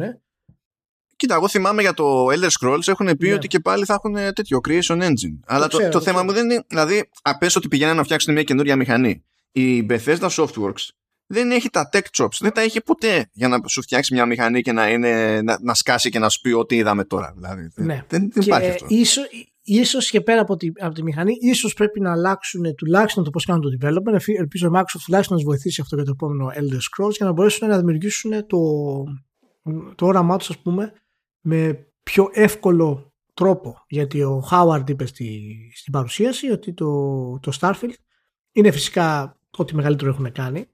ε, Υπερπολαπλάσιο μέγεθος από οποιοδήποτε τίτλο.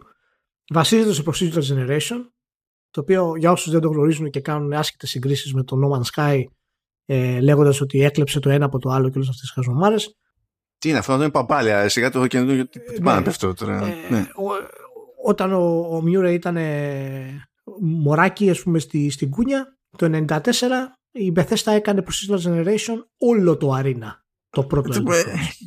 Έτσι, Μα τι λοιπόν, τι- ποιες τι χαζομάρες είναι. Οπότε έχει στοιχεία τα οποία είναι, έχουν πάρει από το Star Citizen, έχει στοιχεία τα οποία έχουν πάρει από το Elite Dangerous, έχει στοιχεία τα οποία έχουν πάρει από το No Man's Sky για να δημιουργήσουν. Ναι, αλλά έχουν πάρει από το Star Citizen, δεν δίνουν από το, Star Citizen για να δίνουν τη χαρά. για να δημιουργήσουν το δικό τους στυλ. Μην κάνουμε λάθος, γιατί παρά τα προβλήματα που έχει Bethesda όλα τα χρόνια και τα διάφορα έτσι χαμηλά και δύσκολα επίπεδα τα οποία προσπαθεί να, ε, να φτάσει πολλές φορές ε, και να ανυψώσει, ε, δεν υπάρχει κάτι αντίστοιχο στη βιομηχανία. Δεν υπάρχει στη βιομηχανία sandbox open world RPG με αυτή την ποιότητα και με αυτά τα procedural generated συστήματα το οποίο έχει και σενάριο. Ε, και φυσικά world building και όλα τα συναφή. Δεν υπάρχει τέτοια προσέγγιση σε RPG. Οπότε παραμένει ακόμα και τώρα δεν μπορείς να βρεις κάτι αντίστοιχο του Skyrim. Στη βιομηχανία. Μπορείς να βρεις καλύτερα RPG από το Skyrim. Ναι, σαφώς.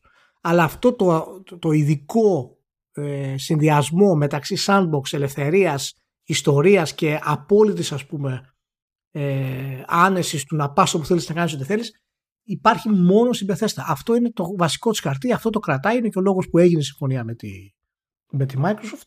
Ε, και για να γυρίσω πίσω σε αυτό που έλεγα για το Howard, ότι το, το μέγεθος δηλαδή, ότι υπάρχουν χίλιοι πλανήτες και από αυτούς τους πλανήτες θα μπορείς να προσγειώνεσαι όπου θέλεις, όπως είναι το No Man's Sky. Και φυσικά οι πλανήτες δεν είναι ρεαλιστικού μεγέθους, όπως δεν είναι και, του, και του No Man's Sky. Έτσι, αυτό το έχει κάνει μόνο το Elite Dangerous. Ε, και αυτό είναι κάτι το οποίο ε, δείχνει, δείχνει κάποια καλή προσέγγιση για το πώς θα σχεδιαστεί το, το gameplay πάνω σε αυτό, γιατί θα έχει functions, φυσικά, πέρα από το βασικό story, θα έχει διάφορα hubs, θα έχει procedural generated quests κτλ. Και αν το κλείσω και αυτό και να σε αφήσω να πεις ε, το, τα δικό σου, ε, αυτό είναι το test bed που λέμε για το επόμενο Elder Scrolls. Εάν τις πετύχει ο τρόπος που κάνει το procedural generated σε αυτό το μέγεθος, ε, θα δούμε πραγματικά ε, ένα, ένα κόσμο στο επόμενο Elder Scrolls που θα είναι σαν πραγματικός, δηλαδή σε μέγεθος. Θα, θα είναι σοκαριστικό αυτό το πράγμα. Ε, έχω να συμπληρώσω κάποια πράγματα για την περίπτωση του Starfield. Πιστεύω ότι το Starfield είναι σχεδόν καταδικασμένο να πάει καλά. Άσχετα με το αν θα έχει προβλήματα το παιχνίδι έχει. Ναι, ναι, ναι. Ε, διότι σαν προϊόν, άμα το δούμε, έχει πολύ βολικό positioning από την εξής άποψη. Στη... Αν είναι να συγκριθεί με άλλα πράγματα, ας πούμε, βάσει θεματικής, έτσι, θα συγκριθεί, θα, ε, θα δεις ότι θα συνεχίζεται αυτή η σύγκριση με το, με το No Man's Sky. Δεν έχει σημασία γιατί θα, θα συνεχίζεται, αλλά δεν είναι το ίδιο πράγμα. Δηλαδή, ξεκάθαρα. Ε, Όποιος δεν, δεν μπορεί να το κατανοήσει τώρα, απλά θα το κατανοήσει κάποια στιγμή αργότερα, είναι θέμα χρόνου. Ε, μπορείς να πεις ότι έχει πιο... Δηλαδή αν μοιράζεται με κάτι άλλο σε φιλοδοξίες ας πούμε θα είναι περισσότερο με το Elite Dangerous και με το Star Citizen σε κάποια επίπεδα. Το Elite Dangerous όμως στις κονσόλες είναι πλέον νεκρό. Ναι. Και το Star Citizen δεν έζησε ποτέ στις κονσόλες έτσι κι αλλιώς. Ε, και τη σχολιάσουμε γενικότερα τη φάση του Star Citizen. Οπότε εκεί που θα χωθεί στις κονσόλες α, ε, εκ πρώτης και στην περίπτωση μας του, στο Xbox γιατί θα είναι αποκλειστικό ε, δεν θα έχει και ουσιαστικό ανταγωνισμό με αυτό το κόμπο πραγμάτων και θεματικών που έχει να προσφέρει. Ναι, και το No Man's Sky όπως είπαμε φυσικά δεν είναι RPG. Έτσι δεν συγκρίνεται με το με το Starfield είναι διαφορετικά παιχνίδια, έχουν διαφορετικό σχεδιασμό. Έτσι, το No Man's Sky δεν έχει ούτε quests, δεν έχει ούτε καν μάχες στην πραγματικότητα. Ε, δεν έχει σενάριο, δεν έχει χαρακτήρες ε, και φυσικά δεν έχει ε, εκτεταμένες ας πούμε ε, αναβαθμίσεις του χαρακτήρα σου μέσα των skill trees κτλ. Είναι τελείως διαφορετικά παιχνίδια. Κάποια στοιχεία φυσικά υπάρχουν γιατί μιλάμε για Space Simulator. Οπότε ε, αυτό που λες είναι πολύ σωστό και μάλιστα ε, είναι σημαντικό να πούμε ότι γενικά εάν συνδυάσουν όλα αυτά μάνο από το ε, Space Flight, το Space Combat, στο, από το μικρό κόσμο στο μακρό κόσμο και πίσω το κάνουν καλά, ε, παίζει να είναι πραγματικά και ένας στήλο ο οποίος θα είναι επαναστατικός. Γιατί αυτό δεν έχει ξαναγίνει ποτέ στη βιομηχανία. Δηλαδή το να συνδυάσει το μικρό κόσμο με το μακρό κόσμο δημιουργώντας κόσμο και ε, world building ας πούμε με χαρακτήρες και σενάριο ταυτόχρονα με αυτή την ελευθερία σε αυτού του είδους τα διαφορετικά gameplay δεν έχει ξαναγίνει. Πάντως το χαϊπάρισμα έχει κάνει λίγο backfire ήδη σε επιφανειακό επίπεδο βέβαια από την άποψη ότι με, με, τη σκέψη ότι ο, ο gamer ακούει ότι το Starfield είναι το next big thing ας πούμε στο Xbox ε, ο, ας το πούμε ο σχετικά πιο mainstream gamer ότι είναι αυτό στο, στο χώρο της κονσόλας ας το πούμε έτσι ε, ξενέρωσε πιο άγρια με το, με το τεχνικό τομέα γιατί έχει συνηθίσει ξέρεις όταν είναι παιχνίδι κράχτης στις κονσόλες μεγάλη παραγωγή να κινείται σε ένα διαφορετικό επίπεδο. Και ακούω παράπονα γι' αυτό, παρότι δεν είναι έκπληξη, αλλά ακούγεται περισσότερο από τις... Δηλαδή, όταν έσκαγε το Fallout 76, λέει τίτλος Bethesda, είναι Fallout, ξέρω δεν έγινε τίποτα. Αλλά τώρα που το Starfield είναι ο, το, το πυλώνας του Xbox για το επόμενο διάστημα, ακούς πιο εύκολα γκρίνια για κάτι τέτοιο. Ναι, απλά δεν θα έχει κανένα αποτέλεσμα αυτή η Ναι, εντάξει. Δεν θα επηρεάσει καθόλου τις πωλήσεις, δεν θα επηρεάσει τίποτα. Μην ξεχνάτε ότι το Skyrim είχε κυκλοφορήσει broken και έκανε από τις μεγαλύτερες πωλήσεις όλων των εποχών ε, για RPG και παραμένει ένα από τα πιο playable παιχνίδια που έχουν, ε, έχουν βγει ποτέ. Και τώρα όταν βγαίνουν νέες εκδόσεις επειδή δεν βελτιώνεται τίποτα, ε, ε, ναι. κάνουν port και τα bugs, έτσι, αυτά που έχουν ναι, μείνει. Δηλαδή. Ακριβώς, δεν υπάρχει πρόβλημα. Ε, τα δύο πράγματα που πρέπει να σταθούμε για να το κλείσουμε είναι για μένα σε τι κατάσταση θα κυκλοφορήσει. Εάν η Bethesda όντως ε, θα μπορέσει να έχει λιγότερα bugs ευελπιστώ λόγω κονσόλας να κάνουν καλύτερο playtesting ή μάλλον να αφοσιώσουν περισσότερο χρόνο στο playtesting ε, γιατί σίγουρα δεν μπορείς να κυκλοφορήσεις ένα παιχνίδι ε, στις κονσόλες το οποίο δεν θα μπορεί να χρησιμοποιήσει ούτε τη μνήμη του PC όπως είχε γίνει το Skyrim στην κυκλοφορία του και πρέπει να κάνεις mod για να χρησιμοποιήσεις όλους τη μνήμη. ε, ναι. Ε, και δεύτερον είναι θέλω να δω πραγματικά το σχεδιασμό της Bethesda ε, εάν θα έχει υπόψη της τα mod. Θέλω να δω σε ποιο σημείο θα το κυκλοφορήσει το παιχνίδι και αν θα περιμένει την κοινότητα να το χτίσει στην ουσία όπως έγινε και, και με το Skyrim και με το Fallout. Πόσο τελειωμένο θα είναι γενικά, πώς θα πλησιάσει ε, την κοινότητα των mod. Και να πούμε μάλλον ότι θα είναι για μένα το πρώτο παιχνίδι πιθανά, το ιστορικά δεν θυμάμαι αλλά νομίζω ότι έχω δίκιο, ε, όπου θα χτιστεί για να έχει mods στις κονσόλες. Γιατί τώρα το Skyrim και το Fallout 4 μπήκανε από το πλάι για να βάλεις mods στις κονσόλες αλλά το user interface είναι άθλιο ε, δεν υπάρχουν πληροφορίες για το τι είναι compatible με άλλο mod κτλ. Ε, οπότε νομίζω ότι αυτή τη φορά θα μπορέσουν ε, να χτίσουν τα mods στις κονσόλες ως μέρος του, της παραγωγής. Το οποίο θα είναι πάρα πολύ καλό. Ήδη η Bethesda ας πούμε έχει το δικό της portal ε, για mods. Οπότε εύχομαι τουλάχιστον να το κάνουν αυτό και να μπορεί να είναι εύκολο όσοι παίζουν στα, στις κονσόλες να απολαύσουν τα mods με έξτρα πληροφορίες και να καταλαβαίνουν τι, τι κατεβάζουν ας πούμε. Ε, με τη Microsoft από πίσω του κερατά. Πρέπει να έχει λίγο να έχει το περιθώριο ναι. πια. Νίκο Κωνσταντίνο, αν ακούς καταλαβαίνεις τι, τι σημαίνει αυτό. Σημαίνει ότι με το που ξεκινήσει το, το Starfield θα βάλω 25 mods που θα έχουν βγει εκείνη τη μέρα και δεν θα παίξω. Θα λυγίσει το Xbox. Θα λυγίσει το Xbox και δεν θα παίξω ποτέ παρά μόνο θα κάνω συνέχεια update τα mods να δω αν τρέχουν καλά για 20 λεπτά. Μέχρι να Εντάξει, τι να κάνουμε. Έχουμε τις ε, τις αδυναμίες μας. Λοιπόν, τώρα αν δεν έχεις κάτι άλλο για Starfield, έχουμε πράγματα που σχετίζονται με, με business και εντυπώσεις κτλ. Που εμένα με γραγαλάνε αυτά περισσότερο. Τι να κάνω. Okay. Αλλά έχει και για σένα. Έτσι. Λοιπόν, θα πιάσω πρώτα τη Riot Games το κονέ που έγινε με τη Riot Games αυτή ήταν ε, κίνηση μεγάλου παίκτου που λέμε ε, ήταν για μένα η σημαντικότερη είδηση για το showcase. Δεν έχει καν σημασία το ότι ε, δεν δίνω δεκάρα για παιχνίδια της Riot στο προσωπικό επίπεδο. Η, η κίνηση αυτή είναι τεράστια κίνηση. Ποια είναι η κίνηση; Η κίνηση λέει ότι ναι καλησπέρα. Κάναμε ένα κονέ με τη Riot Games η οποία βγάζει κάτι παιχνίδια σε mobile και PC κάτι παιχνίδια. Τέλος πάντων. You get the point. Ε, θα τα σκάσουμε αυτά τα παιχνίδια λέει στο Game Pass. Αυτό είναι λίγο πολύπλοκο. Διότι πρώτον, τι εννοείς Game Pass σε mobile; Αφού δεν υπάρχει αυτό κάτι τέτοιο. Και τα παιχνίδια είναι φτιαγμένα για να είναι σε mobile. Άρα, ε, αυτό θα δείτε ότι θα μεταφραστεί. Καλά, μπορεί να κάνουν κάτι με τις εκδόσεις για cloud, εντάξει, αλλά θα μεταφραστεί στο ότι κατεβάζουμε το, το παιχνίδι και μπορούμε να κάνουμε login με Microsoft account και εφόσον έχουμε Game Pass, αυτό θα σημαίνει κάποια πράγματα. Με την ίδια λογική που υπάρχουν παιχνίδια στα mobile app stores, ας πούμε, που εφόσον είναι παραγωγές που σπρώχνει Netflix, ε, μπορούμε να κάνουμε login με το Netflix account και είναι μέρος της συνδρομής μας αντί να πληρώσουμε ξεχωριστά. Στο PC τα πράγματα είναι πιο προβλέπε, καταλαβαίνετε. Και λέει ρε παιδί μου ότι με μια εξαίρεση μόνο, δηλαδή ε, έλεγε ότι στα παιχνίδια μας θα έχετε με τη μία, ξέρω εγώ, το, το, όλους τους χαρακτήρες. Αντί να χτυπιέσετε να τους ξεκλειδώσετε ή να τους αγοράσετε κτλ. Ε, πράγμα που σημαίνει ότι ε, υπάρχει ένα αυτόματα θα υπάρχει ένα υποσύνολο της κοινότητας αυτών των παιχνιδιών που το να κουμπώσουν συνδρομή Game Pass για αυτούς θα ε, είναι συμφέρουσα οικονομικά κίνηση. θα τους δίνει με τη μία πρόσβαση σε περιεχόμενο που θα έχει άλλο κόστος σε πρακτικό επίπεδο διαφορετικά. Και δεν είναι ότι δεν έχουν μεγάλες κοινότητες στα παιχνίδια της Riot. Καταλαβαίνετε τώρα τι, τι παίζει εκεί πέρα. Αυτό ήταν τρελόκονε.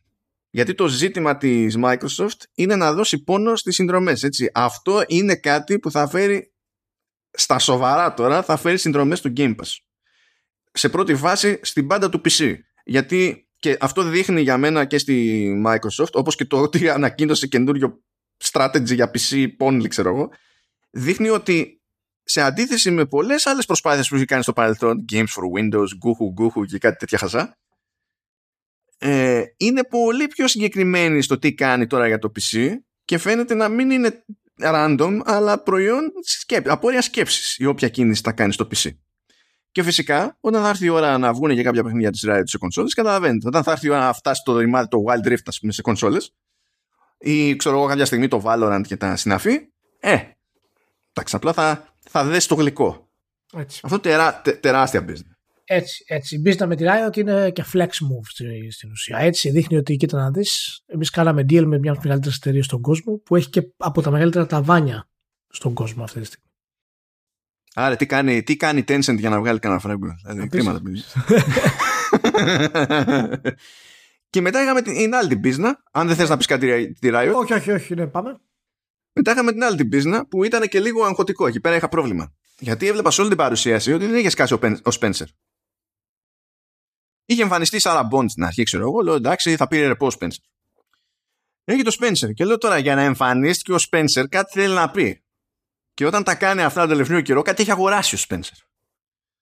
Και αρχίζει και κάνει ένα πρόλογο και λέει: Ναι, ξέρετε, εμείς και η Ιαπωνία. Και λέω: Χριστέ μου, θα έχει αγοράσει κάτι, θα μας κουφάνει. Και πώς θα έχει ψήσει, λέει ο Ιάπωνες να αγοράσει. Τελικά δεν αγοράσει οι Ιάπωνες γιατί δεν ψήνονται οι Ιάπωνες να πουληθούν. Εντάξει, OK. Okay. Αλλά λέει: Κάναμε ένα κονέ με Koei Tecmo στην ουσία απλά για να ανακοινωθεί εδώ στο showcase το Long Fallen Dynasty της Team Ninja. Αυτό τώρα δεν το λες και κονέ περιοπής. Δεν είναι, δηλαδή ούτε console exclusive είναι, δηλαδή, ούτε time exclusive είναι τέλος πάντων, ούτε κάτι τέτοιο. Απλά το, το ανακοινώθηκε εδώ. Ήταν αυτό. Και θα έρθει στο Game Pass. Εντάξει, ξέρω. Μπράβο τα παιδιά. Μετά λέει ε, θα έρθουν σε PC Xbox One και Xbox Series και γενικά σε Game Pass και για PC και για, και για Xbox τα Persona 3 Portable, Persona 4 Golden και Persona 5 Royal ε, δείχνοντας ότι ξέραμε ε, τι, καλά πρώτα απ' όλα εντάξει εκεί πέρα είχε, πρέπει, δεν ξέρω πόσο ψηλά έφτασες στο τι, τι, τι, τι, τι leap έκανες εκεί έτσι για να μείνουμε στο theme εδώ πέρα Ηλία. Έκανα, έκανα leap έκανα leap. Δηλαδή, εντάξει, δεν φταίμε εμείς, παιδιά, πραγματικά. Ε, είναι, είναι θέμα leap όλο αυτό. Δεν κάνουμε τώρα πρόθεση, ε, Νίκο Κόντι, αλλά είναι θέμα leap. Έκανα leap. Όταν το είδα. Αλλά απογοητεύτηκα λιγάκι, γιατί ανέκαθεν εγώ υποστήριζα ότι πρέπει να αγοράσει την Atlas, αλλά δεν με άκουσε ο Σπενσερούλης και έκανε το, το δικό του κομμάτι. Τέλος πάντων, τον συγχωρώ. Να είναι καλά. Πάντως, αυτό είναι win, δηλαδή αφήστε το Xbox. Αυτό είναι win τώρα και για τους πισάδες που δεν τα βλέπουν αυτά ούτε ζωγραφιστά συνήθως. Είναι win γενικά all over the place. και θα δούμε, αλλά αν θυμάστε σε προηγούμενο, δεν θυμάμαι πόσα επεισόδια, ήταν, ήταν πρόσφατα το λέγαμε αυτό, ένα-δύο επεισόδια πίσω, σε προηγούμενο επεισόδιο Vertical Slice, λέγαμε ότι είχε κυκλοφορήσει ένα survey, ένα ερωτηματολόγιο από την Atlus που έλεγε σε τι, σε τι συστήματα σας ενδιαφέρει να βλέπετε τίτλους Persona και για πρώτη φορά σε αντίθεση με, άλλε, με άλλα ερωτηματολόγια από άλλα έτη, το κάνει μία φορά το χρόνο λέει αυτό, υπήρχε και ως επιλογή το Xbox. Και τότε ε, είχα πει ότι ε, ε, δεν αλλάζει, δεν, δεν πληθαίνουν τα multiple choice κατά λάθος σε τέτοιες περιπτώσεις. Είναι κάτι. Είναι, κάνει μια μια στα κεραμίδια. Ε, περάσανε μερικές εβδομάδες και μαζεύτηκαν όλες οι γάτες σε όλα τα κεραμίδια. Και να που φυτρώνε. Το πρώτο που θα έρθει στην όλη φάση 21η Οκτωβρίου είναι το Persona 5 Royal. Ε, τα υπόλοιπα θα δούμε τι θα πάει. Ναι, μου, εντάξει, μου φοπέχνει. Δεν είναι τώρα σιγά το. Λοιπόν, χάρηκα πάρα πολύ για τα, για τα Persona. Επιτέλους. Επιτέλους. γιατί είχαμε ανάγκη Persona στο, και, και στο Xbox, όχι λόγω Xbox, αλλά για το ότι πρέπει πολύ περισσότερο κόσμο να παίξει αυτά τα παιχνίδια που δεν τα έχει ε, παίξει. Είναι μεγάλο το deal. Η Atlus είναι η κορυφαία εταιρεία JRPG στον κόσμο και δεν υπάρχει περίπτωση αυτό να μην ισχύει και για το επόμενα persona. Εάν γίνει κάτι και το επόμενο persona δεν βγήκε σε Xbox, να το παίξουν και άλλοι, πραγματικά θα πάω η Ιαπωνία και θα γίνει χαμός. Θα τελειώσει δηλαδή η κατάσταση, δεν το αντέχω άλλο αυτό το πράγμα. Ελπίζω ότι να μην έχουμε τέτοια θέματα. Ξέρεις πάντως έτσι για την ιστορία, ε, επειδή πολλές φορές λες να, να αγοράσεις την Atlas, να αγοράσεις την Atlas, να αγοράσεις την Atlas. Επειδή η Atlas ανοίξει Sega τι θεωρείς ότι είναι, ε, ότι είναι πιο normal, να πουλήσεις η Sega την Atlas ή να αγοράσει η Microsoft τη Sega. Αυτό τα έχουμε ξαναπεί. Μην, μην μπλέκουμε τώρα και. τα έχουμε ξαναπεί. Α είμαστε ήρεμοι και ας απολαύσουμε, ας απολαύσουμε τα περσόνα σε όλες τις κονσόλες τις περισσότερες όσο μπορούμε τέλος πάντων. Ήρεμοι ακούω, ήρεμοι, αλλά βγήκανε μετά και είπαν ότι θα συνεργαστούν με Kojima για να βγάλουν παιχνίδι κάποτε στο Xbox με τη δύναμη του cloud και μετά τέλει σταμάτησαν όλοι να είναι ήρεμοι. Ναι. Ηλία. Μου αρέσει, μου αρέσει που έγινε αυτό γιατί έγινε χαμός. Έγινε χαμός. Φυσικά η ανακοίνωση είναι τρομερή. Ε, και δεν ξέρω, α, α, από, από όπου και να το πιάσω είναι, είναι εντυπωσιακό γιατί ξεκίνησε από το PlayStation βέβαια και τη συμφωνία που έκανε για το Death Stranding. Αυτό είναι επίσης μια ανεπανάληπτη συμφωνία.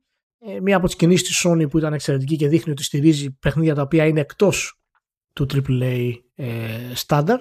Αυτό άλλαξε τώρα βέβαια γιατί είναι πολύ πιο συντηρητική ε, σε αυτή τη γενιά και μετά τις επιτυχίες, με, μετά τα ρίσκα που πήρε δηλαδή την προηγούμενη γενιά και ο Χίντεο κατάφερε και πήρε το OK από τη Sony τότε και τώρα σαν πραγματικός ας πούμε σκηνοθέτης κινηματογράφου καταθέτει την ιδέα του η σεναριογράφος και πήρε το OK από τη Microsoft. Είναι κάτι το οποίο ε, το σκεφτόταν πολύ καιρό μάλλον και πιστεύω είναι από τα παιχνίδια τα οποία ε, ήθελε να το κάνει, να του βγει από μέσα του. Δηλαδή είπε και ο ίδιος ότι το, το σκέφτεται και το σχεδιάζει 10 χρόνια αυτό που θέλει να κάνει. Να πούμε ότι η ανακοίνωση είναι πολύ προσεγμένη γιατί πρόκειται για συνεργασία Kojima Productions και Microsoft. Δεν είναι published απλώς η Microsoft όπως ήταν η Sony publish, publisher του Death Stranding. Καλά, δεν ήταν και, δεν είναι και ξερά publisher, έτσι. Δεν είναι ότι δεν Όχι, όχι, αλλά δεν, αλλά δεν, έκανε, δεν ήταν μέρος της ανάπτυξης. Ήταν η Kojima Productions που το έκανε. Τώρα η Kojima Productions είναι μαζί με τη Microsoft σε αυτό το πρόγραμμα. Και, και είναι θέμα ότι είναι, είναι συμφωνία. Και αυτό ίσως έχει να κάνει με το γεγονός ότι είναι βασισμένο φυσικά στο cloud και η Microsoft σε αυτό το κομμάτι είναι τα expertise που έχει είναι κορυφαία. Φαντάζομαι εκεί τη Microsoft αυτό είναι το Microsoft Azure και θα δείχνει ένα mind map με όλα τα server nodes κτλ. από, από πού μέχρι πού θέλεις. Ποιο κομμάτι σου κάνει. Ναι, το... Πραγματικά. Ε, εντάξει, πρόκειται για μια πολύ μεγάλη κίνηση της Microsoft και χρειαζόταν κάτι, ένα τέτοιο κράχτη. Ε, ελπίζω αυτό που θέλει να κάνει ο Kojima να μην είναι ιδιαίτερα πειραματικό, οπότε και η Microsoft το έκανε. Τι, τι είπες τώρα, ε, τι είπες τώρα, Εντάξει, follow, follow, stay with me, stay with me. οπότε, οπότε και η Microsoft να έχει πιο έτσι καλό αποτέλεσμα, πιο έτσι ε, στιβαρό ε, στις πωλήσεις της, αλλά θα το δούμε αυτό το κομμάτι. Αρχικά να πούμε ότι πραγματικά η περίπτωση του Kojima ε, παραμένει ξεχωριστή μάλλον στη βιομηχανία. Ε, δεν υπάρχει άλλος δημιουργός που σε αυτή την ηλικία μετά από τόσα χρόνια έχει αυτή τη βαρύτητα και είναι ανεξάρτητος. Δεν υπάρχει. Θυμίζει τις καλές εποχές του Μολυνιό και του Κεν Λεβίν, να σου πω την αλήθεια. Και τότε που ήταν στα μπούνια τους. Μιλάμε για τριαντάριδες ήταν ηλικίες τους τότε, έτσι. Ε, ο Κοτζίμα πλησιάζει τα 60. Ε, δεν ξέρω βέβαια γιατί δείχνει 40 είναι 40, αλλά δεν το... Στην Ασία συμβαίνουν αυτά. Είναι. Έχουν καλές ε, κρέμε ημέρας και νύχτα. Δεν ξέρω. Ο Ανούμα έχει γκρίζο μαλάκι πάντως. Έτσι, δεν το ξέρουμε αυτό. Λοιπόν, ο Κοτζίμα δεν ξέρω. Τα βάφει προφανώς. Δεν ξέρω τι κάνει ο άνθρωπος. Ο Ανούμα δεν τρέφεται σωστά. Πηγαίνει κάθε μέρα σε, για street food ούντον εκεί πέρα και είναι πολύ το αλάτι. Έλα, ε, οπότε θα δούμε τι είναι. Να πούμε ότι φυσικά η φημολογία που βγήκε ήταν για το παιχνίδι που λέγεται Overdose, το οποίο είναι ένα horror παιχνίδι. Δεν ξέρω αν αυτό είναι μέρος ε, της συμφωνίας με τη Microsoft. Ε, και κάποιες λεπτομεριούλες να πούμε. Φυσικά εντάξει, οι φίλοι του PlayStation βγήκαν κάνουν μέχρι και petition να ακυρωθεί. Έχουμε φτάσει σε τέτοια ξεφτυλιστικά πράγματα πλέον. Ναι, μιλάμε για φοβερή κούραση. Αυτά πλέον τα κάνουν μόνο fanboys του PlayStation, έτσι. Ναι, ναι. Μόνο. Ναι, είναι, είναι μόνο fanboys του PlayStation. Δηλαδή, όταν σκάει αποκλειστικότητα για, για, για PS, δεν γίνεται τόσο χαμός από τη μεριά του Xbox και γενικά η πλευρά της Nintendo δεν, δεν, δεν συγκινείται ποτέ για οτιδήποτε, παρα, δηλαδή δεν ενδιαφέρει. Είναι, είναι σκάλωμα και είναι σκάλωμα που κρατάει πολλά χρόνια. Δηλαδή 10 χρόνια πριν είχαμε τα, ακόμα τη φάση με το Tomb Raider και από τότε μέχρι σήμερα πάλι η ίδια φάση. Και αν θυμάστε, πιο πριν, πριν από το Rise of the Tomb Raider, είχε γίνει μανούρα όταν αποκαλύφθηκε ότι το, το, Devil May Cry 4 δεν θα είναι αποκλειστικό σε PlayStation 3. Δηλαδή είναι, είναι τσουρέκια αυτή η φάση πλέον, δεν, δεν ξεκολλάνε. Ναι. ναι. Είναι, πραγματικά, ε, ε, ε, είναι πραγματικά τρομερό. Είναι, είμαστε δηλαδή σε μια περίοδο που γενικά τα fanboys του PlayStation έχουν φτάσει σε επίπεδα τα οποία δεν θυμάμαι να έχουμε ξαναφτάσει ποτέ στην, στην ιστορία της βιομηχανίας. Ε, είναι δυνατόν να αναγκάζει το η Kojima Productions να κάνει δήλωση και να πει παιδιά κάναμε, κάνουμε στη συνεργασία αλλά αυτό δεν σημαίνει ότι συνεργαζόμαστε και με τους άλλους. ναι, ναι, βγήκε και έκανε, αναγκάστηκε και βγήκε να κάνει δήλωση Kojima Productions πούμε, για να καταλάβετε σε τι επίπεδο ας πούμε αρρώστιας έχουμε, έχουμε φτάσει. Οπότε εντάξει, φυσικά μπορούμε, θα περιμένουμε αρκετά για να δούμε αποτέλεσμα στο τι θέλει να κάνει ο Kojima ε, με τη Microsoft, αλλά είναι κάτι το οποίο ε, θα φέρει φυσικά ε, βαρύτητα και φήμη στο, στο Xbox που δεν το είχε, που δεν τα είχε πριν, δεν τις είχε πριν. Ε, οπότε νομίζω ότι ως παρουσίαση γενικά δεν ξέρω τι άλλο μπορεί να περιμένει κάποιος γιατί εξαρτάται και πώς θα το δεις μάνο. Πρέπει, στη ζωή πρέπει να είμαστε θετικοί. Έτσι, δηλαδή. Δεν, δεν αναγνωρίζω αυτή τη θεωρία, λυπάμαι. Μπορεί κάποιος να πει ότι αχ, δεν είδαμε τα μεγάλα ας πούμε που περιμέναμε και να απογοητευτεί. Μα πού τα περιμέναμε τα μεγάλα, πού τα περιμέναμε; Ναι, δεν ξέρω. Τα, όλα τα first parts αυτά που είναι σε. τη Obsidian και τα λοιπά. Ε, με το που ξεκινάει η παρουσίαση και λέει θα σας δείξουμε πράγματα για τους επόμενους 12 μήνες, πρέπει κατευθείαν ό,τι λίστα έχεις στο μυαλό σου να, ε, ναι, να κόβει. Η, η, απογοήτευση μένει όμω για αυτούς. Αλλά ε, γιατί να μην το δεις αλλιώς και να δεις ότι όλα αυτά που έδειξε, τα οποία ήταν σε μεγάλο ποσοστό είτε console exclusives ε, στο λανσάρισμα, είτε στο, γενικά στο Game Pass Day One, είτε και exclusives. Και είδαμε δύο συμφωνίες οι οποίες είναι ιστορικές για τη Microsoft η μία με την Atlas και μία με τον Kojima. Είδαμε το Starfield που παρά τα τεχνικά του προβλήματα έδειξε πραγματικά φιλόδοξο και εντυπωσιακό και να πει ότι όλα αυτά που είδαμε και ακόμα δεν έχουμε δει τα first parties που έρχονται. Το τι ετοιμάζεται από πίσω. Λοιπόν, οπότε σαν παρουσίαση νομίζω ότι ήταν εξαιρετική και γιατί η Microsoft δεν ήταν απλά μια gaming καλή παρουσίαση όπως ήταν το State of Play που δεν μας είπε κάτι στην ουσία για τη Sony, απλά μας είπε ότι έρχονται ωραία παιχνίδια γενικά στη βιομηχανία. Ναι, καλά κάνεις και το ανέφερες, γιατί έχω και να πω και εγώ κάτι για τη σύγκριση αυτή. Ε, ναι. Ε, και οπότε είναι και, ε, είναι και κάτι το οποίο ε, πρέπει να είμαστε ευχαριστημένοι γιατί ε, ήταν και συγκεκριμένη η παρουσίαση για 12 ε, μήνες δεν μας πούλησε λαγούς με τράχυλια και θα βγει αυτό το τότε, θα βγει αυτό το τότε Κατά πάσα πιθανότητα λοιπόν ό,τι μας έχει πει θα γίνει μέσα στο, στους επόμενους 12 μήνες.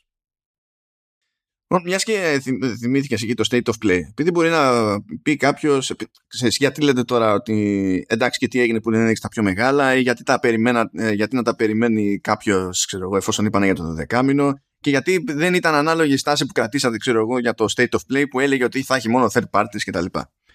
Ε, ε, πρέπει να συνυπολογίσουμε και το, το συγκείμενο και τις λοιπές περιστα, περιστάσεις. Πρώτα απ' όλα στο κομμάτι του gaming μπορεί η Microsoft να είναι αυτό που είναι τέλος πάντων γενικά σαν εταιρεία έτσι, και σαν, ε, ε, δηλαδή να μην χαρακτηρίζεται πως τέτοια γενικότερα αλλά το Xbox είναι underdog σε σχέση με το PlayStation και σε σχέση και με το Switch είναι, είναι underdog. Δεν αντιμετωπίζει το underdog ε, με τον King of the Hill με τον ίδιο τρόπο. Δεν έχεις κάνει τις ίδιες απαιτήσεις από τον ένα στον άλλον. Συν τι άλλε, ακόμα και να έχεις ίδιες απαιτήσεις, δεν μπορείς να αγνοείς το σε ποια φάση είναι η εταιρεία που ακόμη κάνει διορθωτικές κινήσεις στο Xbox. Ακόμη, ακόμη και τώρα κάνει διορθωτικές κινήσεις στο Xbox. Ναι. Ε, για μένα υπάρχει και το counter ότι ε, πρώτον είναι αυτό που λες ότι περιμένεις πολύ μεγαλύτερα πράγματα και περισσότερα πράγματα από τον, ε, από τον αρχηγό της βιομηχανίας και ξέρουμε ότι βρίσκεται σε αναταραχή. Δεν είναι αυτό άγνωστο, το έχουμε ξαναπεί πολλές φορές και φαίνεται αυτό ότι είναι σε αναταραχή. Ε, και αυτό θα αλλάξει. Δεν σημαίνει ότι θα είναι πάντα σε αναταραχή. Απλά περνάει μια δύσκολη περίοδος μέχρι να μπορέσει να κάνει ε, να ανακατατάξει τις, ε, τις κυκλοφορίες της. Ε, Παρ' όλα αυτά, η διαφορά είναι ότι η Microsoft δεν έδειξε απλώς third parties και τι υπάρχει στο Xbox. Η Microsoft μας έδειξε πράγματα τα οποία είναι timed exclusive στο Xbox. Μας έδειξε πράγματα τα οποία είναι exclusive στο Xbox. Μας έδειξε δύο μεγάλες συμφωνίες με την Ιαπωνία συν ένα κορυφαίο first party το οποίο είναι στη φαρέτρα της. Οπότε συνολικά έδειξε πράγματα τα οποία η Sony δεν μας έδειξε καθόλου. Εάν η Microsoft δεν είχε τις ανακοινώσεις με την Ιαπωνία, εάν δεν είχε το Starfield, τότε όντως η παρουσίαση δεν θα είχε το αντίκτυπο που θα παίρνει. Ναι, εντάξει, προφανώς. Έτσι. Αλλά ακόμα και τότε, πολλά από τα παιχνίδια που μας έδειξε ήταν timed exclusive. Στο PlayStation, παραδείγματος χάρη, βλέποντας την παρουσίαση, δεν κατάλαβα γιατί πρέπει να πάρω PlayStation για να παίξω αυτά τα παιχνίδια. Μπορώ να τα παίξω παντού. Μπορώ να τα παίξω στο Xbox. Τα περισσότερα.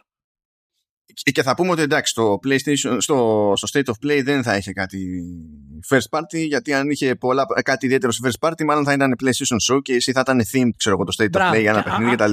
Εντάξει. Και, και, και, αυτό είναι το, το επόμενο που θέλω να πω για να το κλείσουμε αυτό το κομμάτι, ότι ε, δεν κάνουμε άμεση σύγκριση των δύο, γιατί το State of Play δεν είναι η βασική παρουσίαση της Sony. Ναι, ναι. Είναι, είναι, το, είναι το, το, τι συμβαίνει στην κονσόλα μας. Έτσι, οπότε προφανώς δεν χρειάζεται να έχει τους τρομερούς τίτλους εκεί, αλλά εάν τους πάρεις ανα, ανα show απλά, το ένα είχε αυτό και το άλλο είχε εκείνο. Γι' αυτό λέμε, μην κάνετε πάντα σύγκριση. Επειδή κάποιος θα πει γιατί να τους πάρεις ένα show όμως εφόσον έχουν αυτές τις διαφορές, θα, θα σας πω εγώ τη γνώμη μου προς αυτό. Ναι. Δεν υποχρέωνε κανένας στη Sony να πάει πάνω σε αυτή την περίοδο που έχουμε την ανθυπο να πάει και να κάνει αυτό το state of play. Μπορούσε να το κάνει μια εβδομάδα, δέκα μέρες νωρίτερα. Μπορούσε να το αφήσει για να το κάνει ε, ε, την άλλη εβδομάδα που έρχεται. Μπορούσε να το κάνει αυτό το πράγμα. Αλλά με το που θέτει αυτόν μέσα σε αυτό το πλαίσιο, αυτόματα το, το παιχνίδι λειτουργεί αλλιώς. Όχι επειδή γουστάρουμε εμείς να λειτουργήσει αλλιώς. Και ο κόσμος ε, φαντάζεται με την ίδια πράγματα. Που έτσι κι αλλιώς ο κόσμος είναι πολύ εύκολο να φαντάζεται πράγματα. Δεν είναι και να πούμε και το άλλο, ότι, ότι παιδιά δεν συγκρίνουμε μεταξύ τους αυτά τα δύο. Συγκρίνουμε τα show σαν show το ότι αν κάποιος τα συγκρίνει μεταξύ τους και πει Α, το ένα είναι super, το άλλο ήταν μουφα, κάνει λάθος. Το show της Sony ήταν πολύ καλό gaming show. Αλλά δεν ήταν show για την κονσόλα της. Αυτό δεν αλλάζει αν ήταν καλό το show ή όχι. Το show ήταν καλό. Απλά ήταν gaming show. Η Microsoft έδειξε show για την κονσόλα της. Έχει διαφορά αυτό το πράγμα.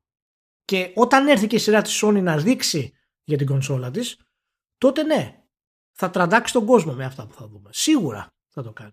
Αλλά μην, τα, μην νομίζετε ότι θα συγκρίνουμε απαραίτητα το ένα με το άλλο με τοπικά. Ένα show ήταν έτσι και μας άρεσε για αυτό τον λόγο και το άλλο show ήταν έτσι και μας άρεσε για τον άλλο λόγο. Ε, και τα δύο είχαν το σκοπό τους και δεν χρειάζεται κάτι παραπάνω. Αλλά αν κάποιος πει ότι είδα στο State of Play και ήταν τρομερό για την κονσόλα της Sony, ε, αυτό είναι λάθος. Γιατί δεν έχει επιχειρήματα για αυτό το πράγμα. Δεν είδαμε κάτι στην κονσόλα το οποίο θα, θα σε αναγκάσει να πάρεις PlayStation. Στην αντίστοιχη της Microsoft το είδαμε αυτό. Οπότε περιμένουμε σίγουρα και το αντίστοιχο κομμάτι της Sony. Γι αυτό.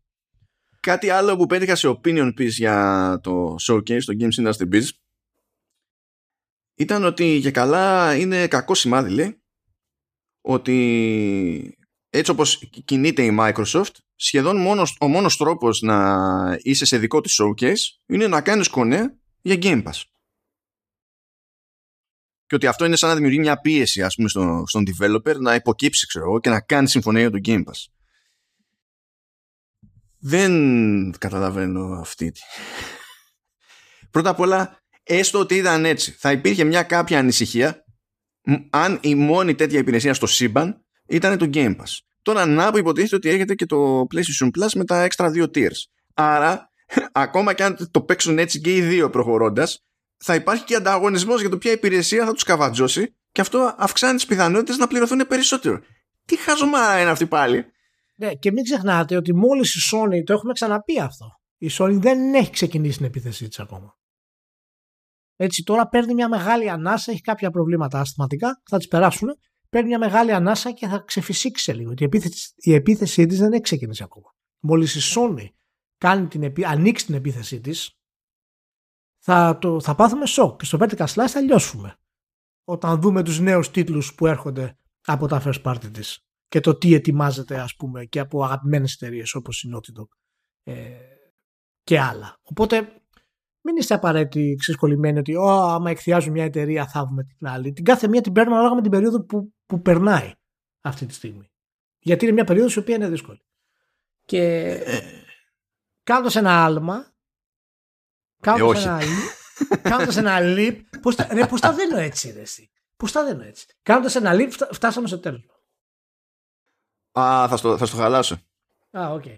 Γιατί έχω πιο γρήγορα. Βασικά ένα που είναι σαν υποσημείωση, γιατί δεν το έχω... Θέλω να μάθω περισσότερα. Προκύπτει ότι για κάποιο λόγο ε, το As Dusk Falls και το Scorn θα, θα έρθουν μεταφρασμένα στα ελληνικά. Να, μπράβο. Και έχω μια απορία για το αν αυτό υπονοεί μετάφραση ή μετάφραση, αν αυτό υπονοεί ε, μετάφραση, ξέρω εγώ, από random τύπους που συνεισφέρουν τύπου crowdfunding μετάφραση, αν υπονοεί μετάφραση ε, από το machine translation κάποιου είδους, γιατί όταν, όταν μπλέκει η Microsoft, αν και στο Scorn δεν είναι publisher η Microsoft, στο Dusk Falls είναι publisher η Microsoft. Ναι. Ε, ε έχει παίζει και το ένα και το άλλο ενδεχόμενο και άμα πέσει machine translation θα, θα, θα ματώνω από τα μάτια και θέλω να δω τι, τι ισχύει στη, yeah. στην όλη φάση. Θα, θα επιχειρήσω να μάθω. Αλλά για κερασάκι να πούμε ότι πάνω εκεί που έλεγε η ESA ότι θα έχουμε του χρόνου κανονικά πάλι 3 ξέρω εγώ με physical event και τα λοιπά που ελπίζω να θυμάται όποιος μας παρακολουθεί ότι ε, ε, η θέση μας είναι προς το ως physical event η E3 γενικά δεν ήταν καλή φάση ποτέ το show γύρω από την E3 ήταν που έχει το zoom ε, πετάχτηκε όμως το τέλος του Summer Game Fest το Kili και είπε ότι του χρόνου θα επανέλθει φυσικά το Summer Game Fest και θα έχει και physical μέρος στη, στο LA. Ναι, ναι. Ε, και θα πάνε να πέσουν ε, ο ένας πάνω στον άλλον. Αυτό θα έχει, νομίζω, έχουμε μια κολαπτώμενη τελενοβέλα εδώ πέρα. θα έχουμε δράματα. Θα έχουμε δράματα. Και τώρα μπορούμε να, κάνουμε και το τελευταίο περίπου λογοπαίγνιο με λίπο. να μας έχει, δεν ξέρω, κάπως. Πάρα πολύ ωραία. Και κάνουμε λίπ στο τέλος. Έτσι. Ευχαριστούμε λοιπόν ξανά τη Λίπ. Ευχαριστούμε που αντέξατε αυτό το επεισόδιο που γράφτηκε στα δύο. Καταλήγει να είναι τροφαντό. Κάνατε και υπομονή για το βγάλαμε Τετάρτη γιατί δεν γινόταν αλλιώς. Γιατί έτσι όπως με βλέπω, ναι, δεν το προλαβαίνω νωρίτερα. Πολύ ωραία. Και πέρασε η Νότι 3. Καλά να είμαστε. Να είμαστε καλά. Θα τα πούμε την επόμενη εβδομάδα. Φιλιά σε όλους, υγεία πάνω απ' όλα και καλές ζέστες. Ε, όχι, εσύ έχει εδώ σχεδόν 30 βαθμούς και βαράει βροντές. Άμα βρέξει εδώ θα, θα, θα, θα έρθει το τέλος της ζωής. Ζε, θέλω ζέστη. Καλά. Να είστε καλά.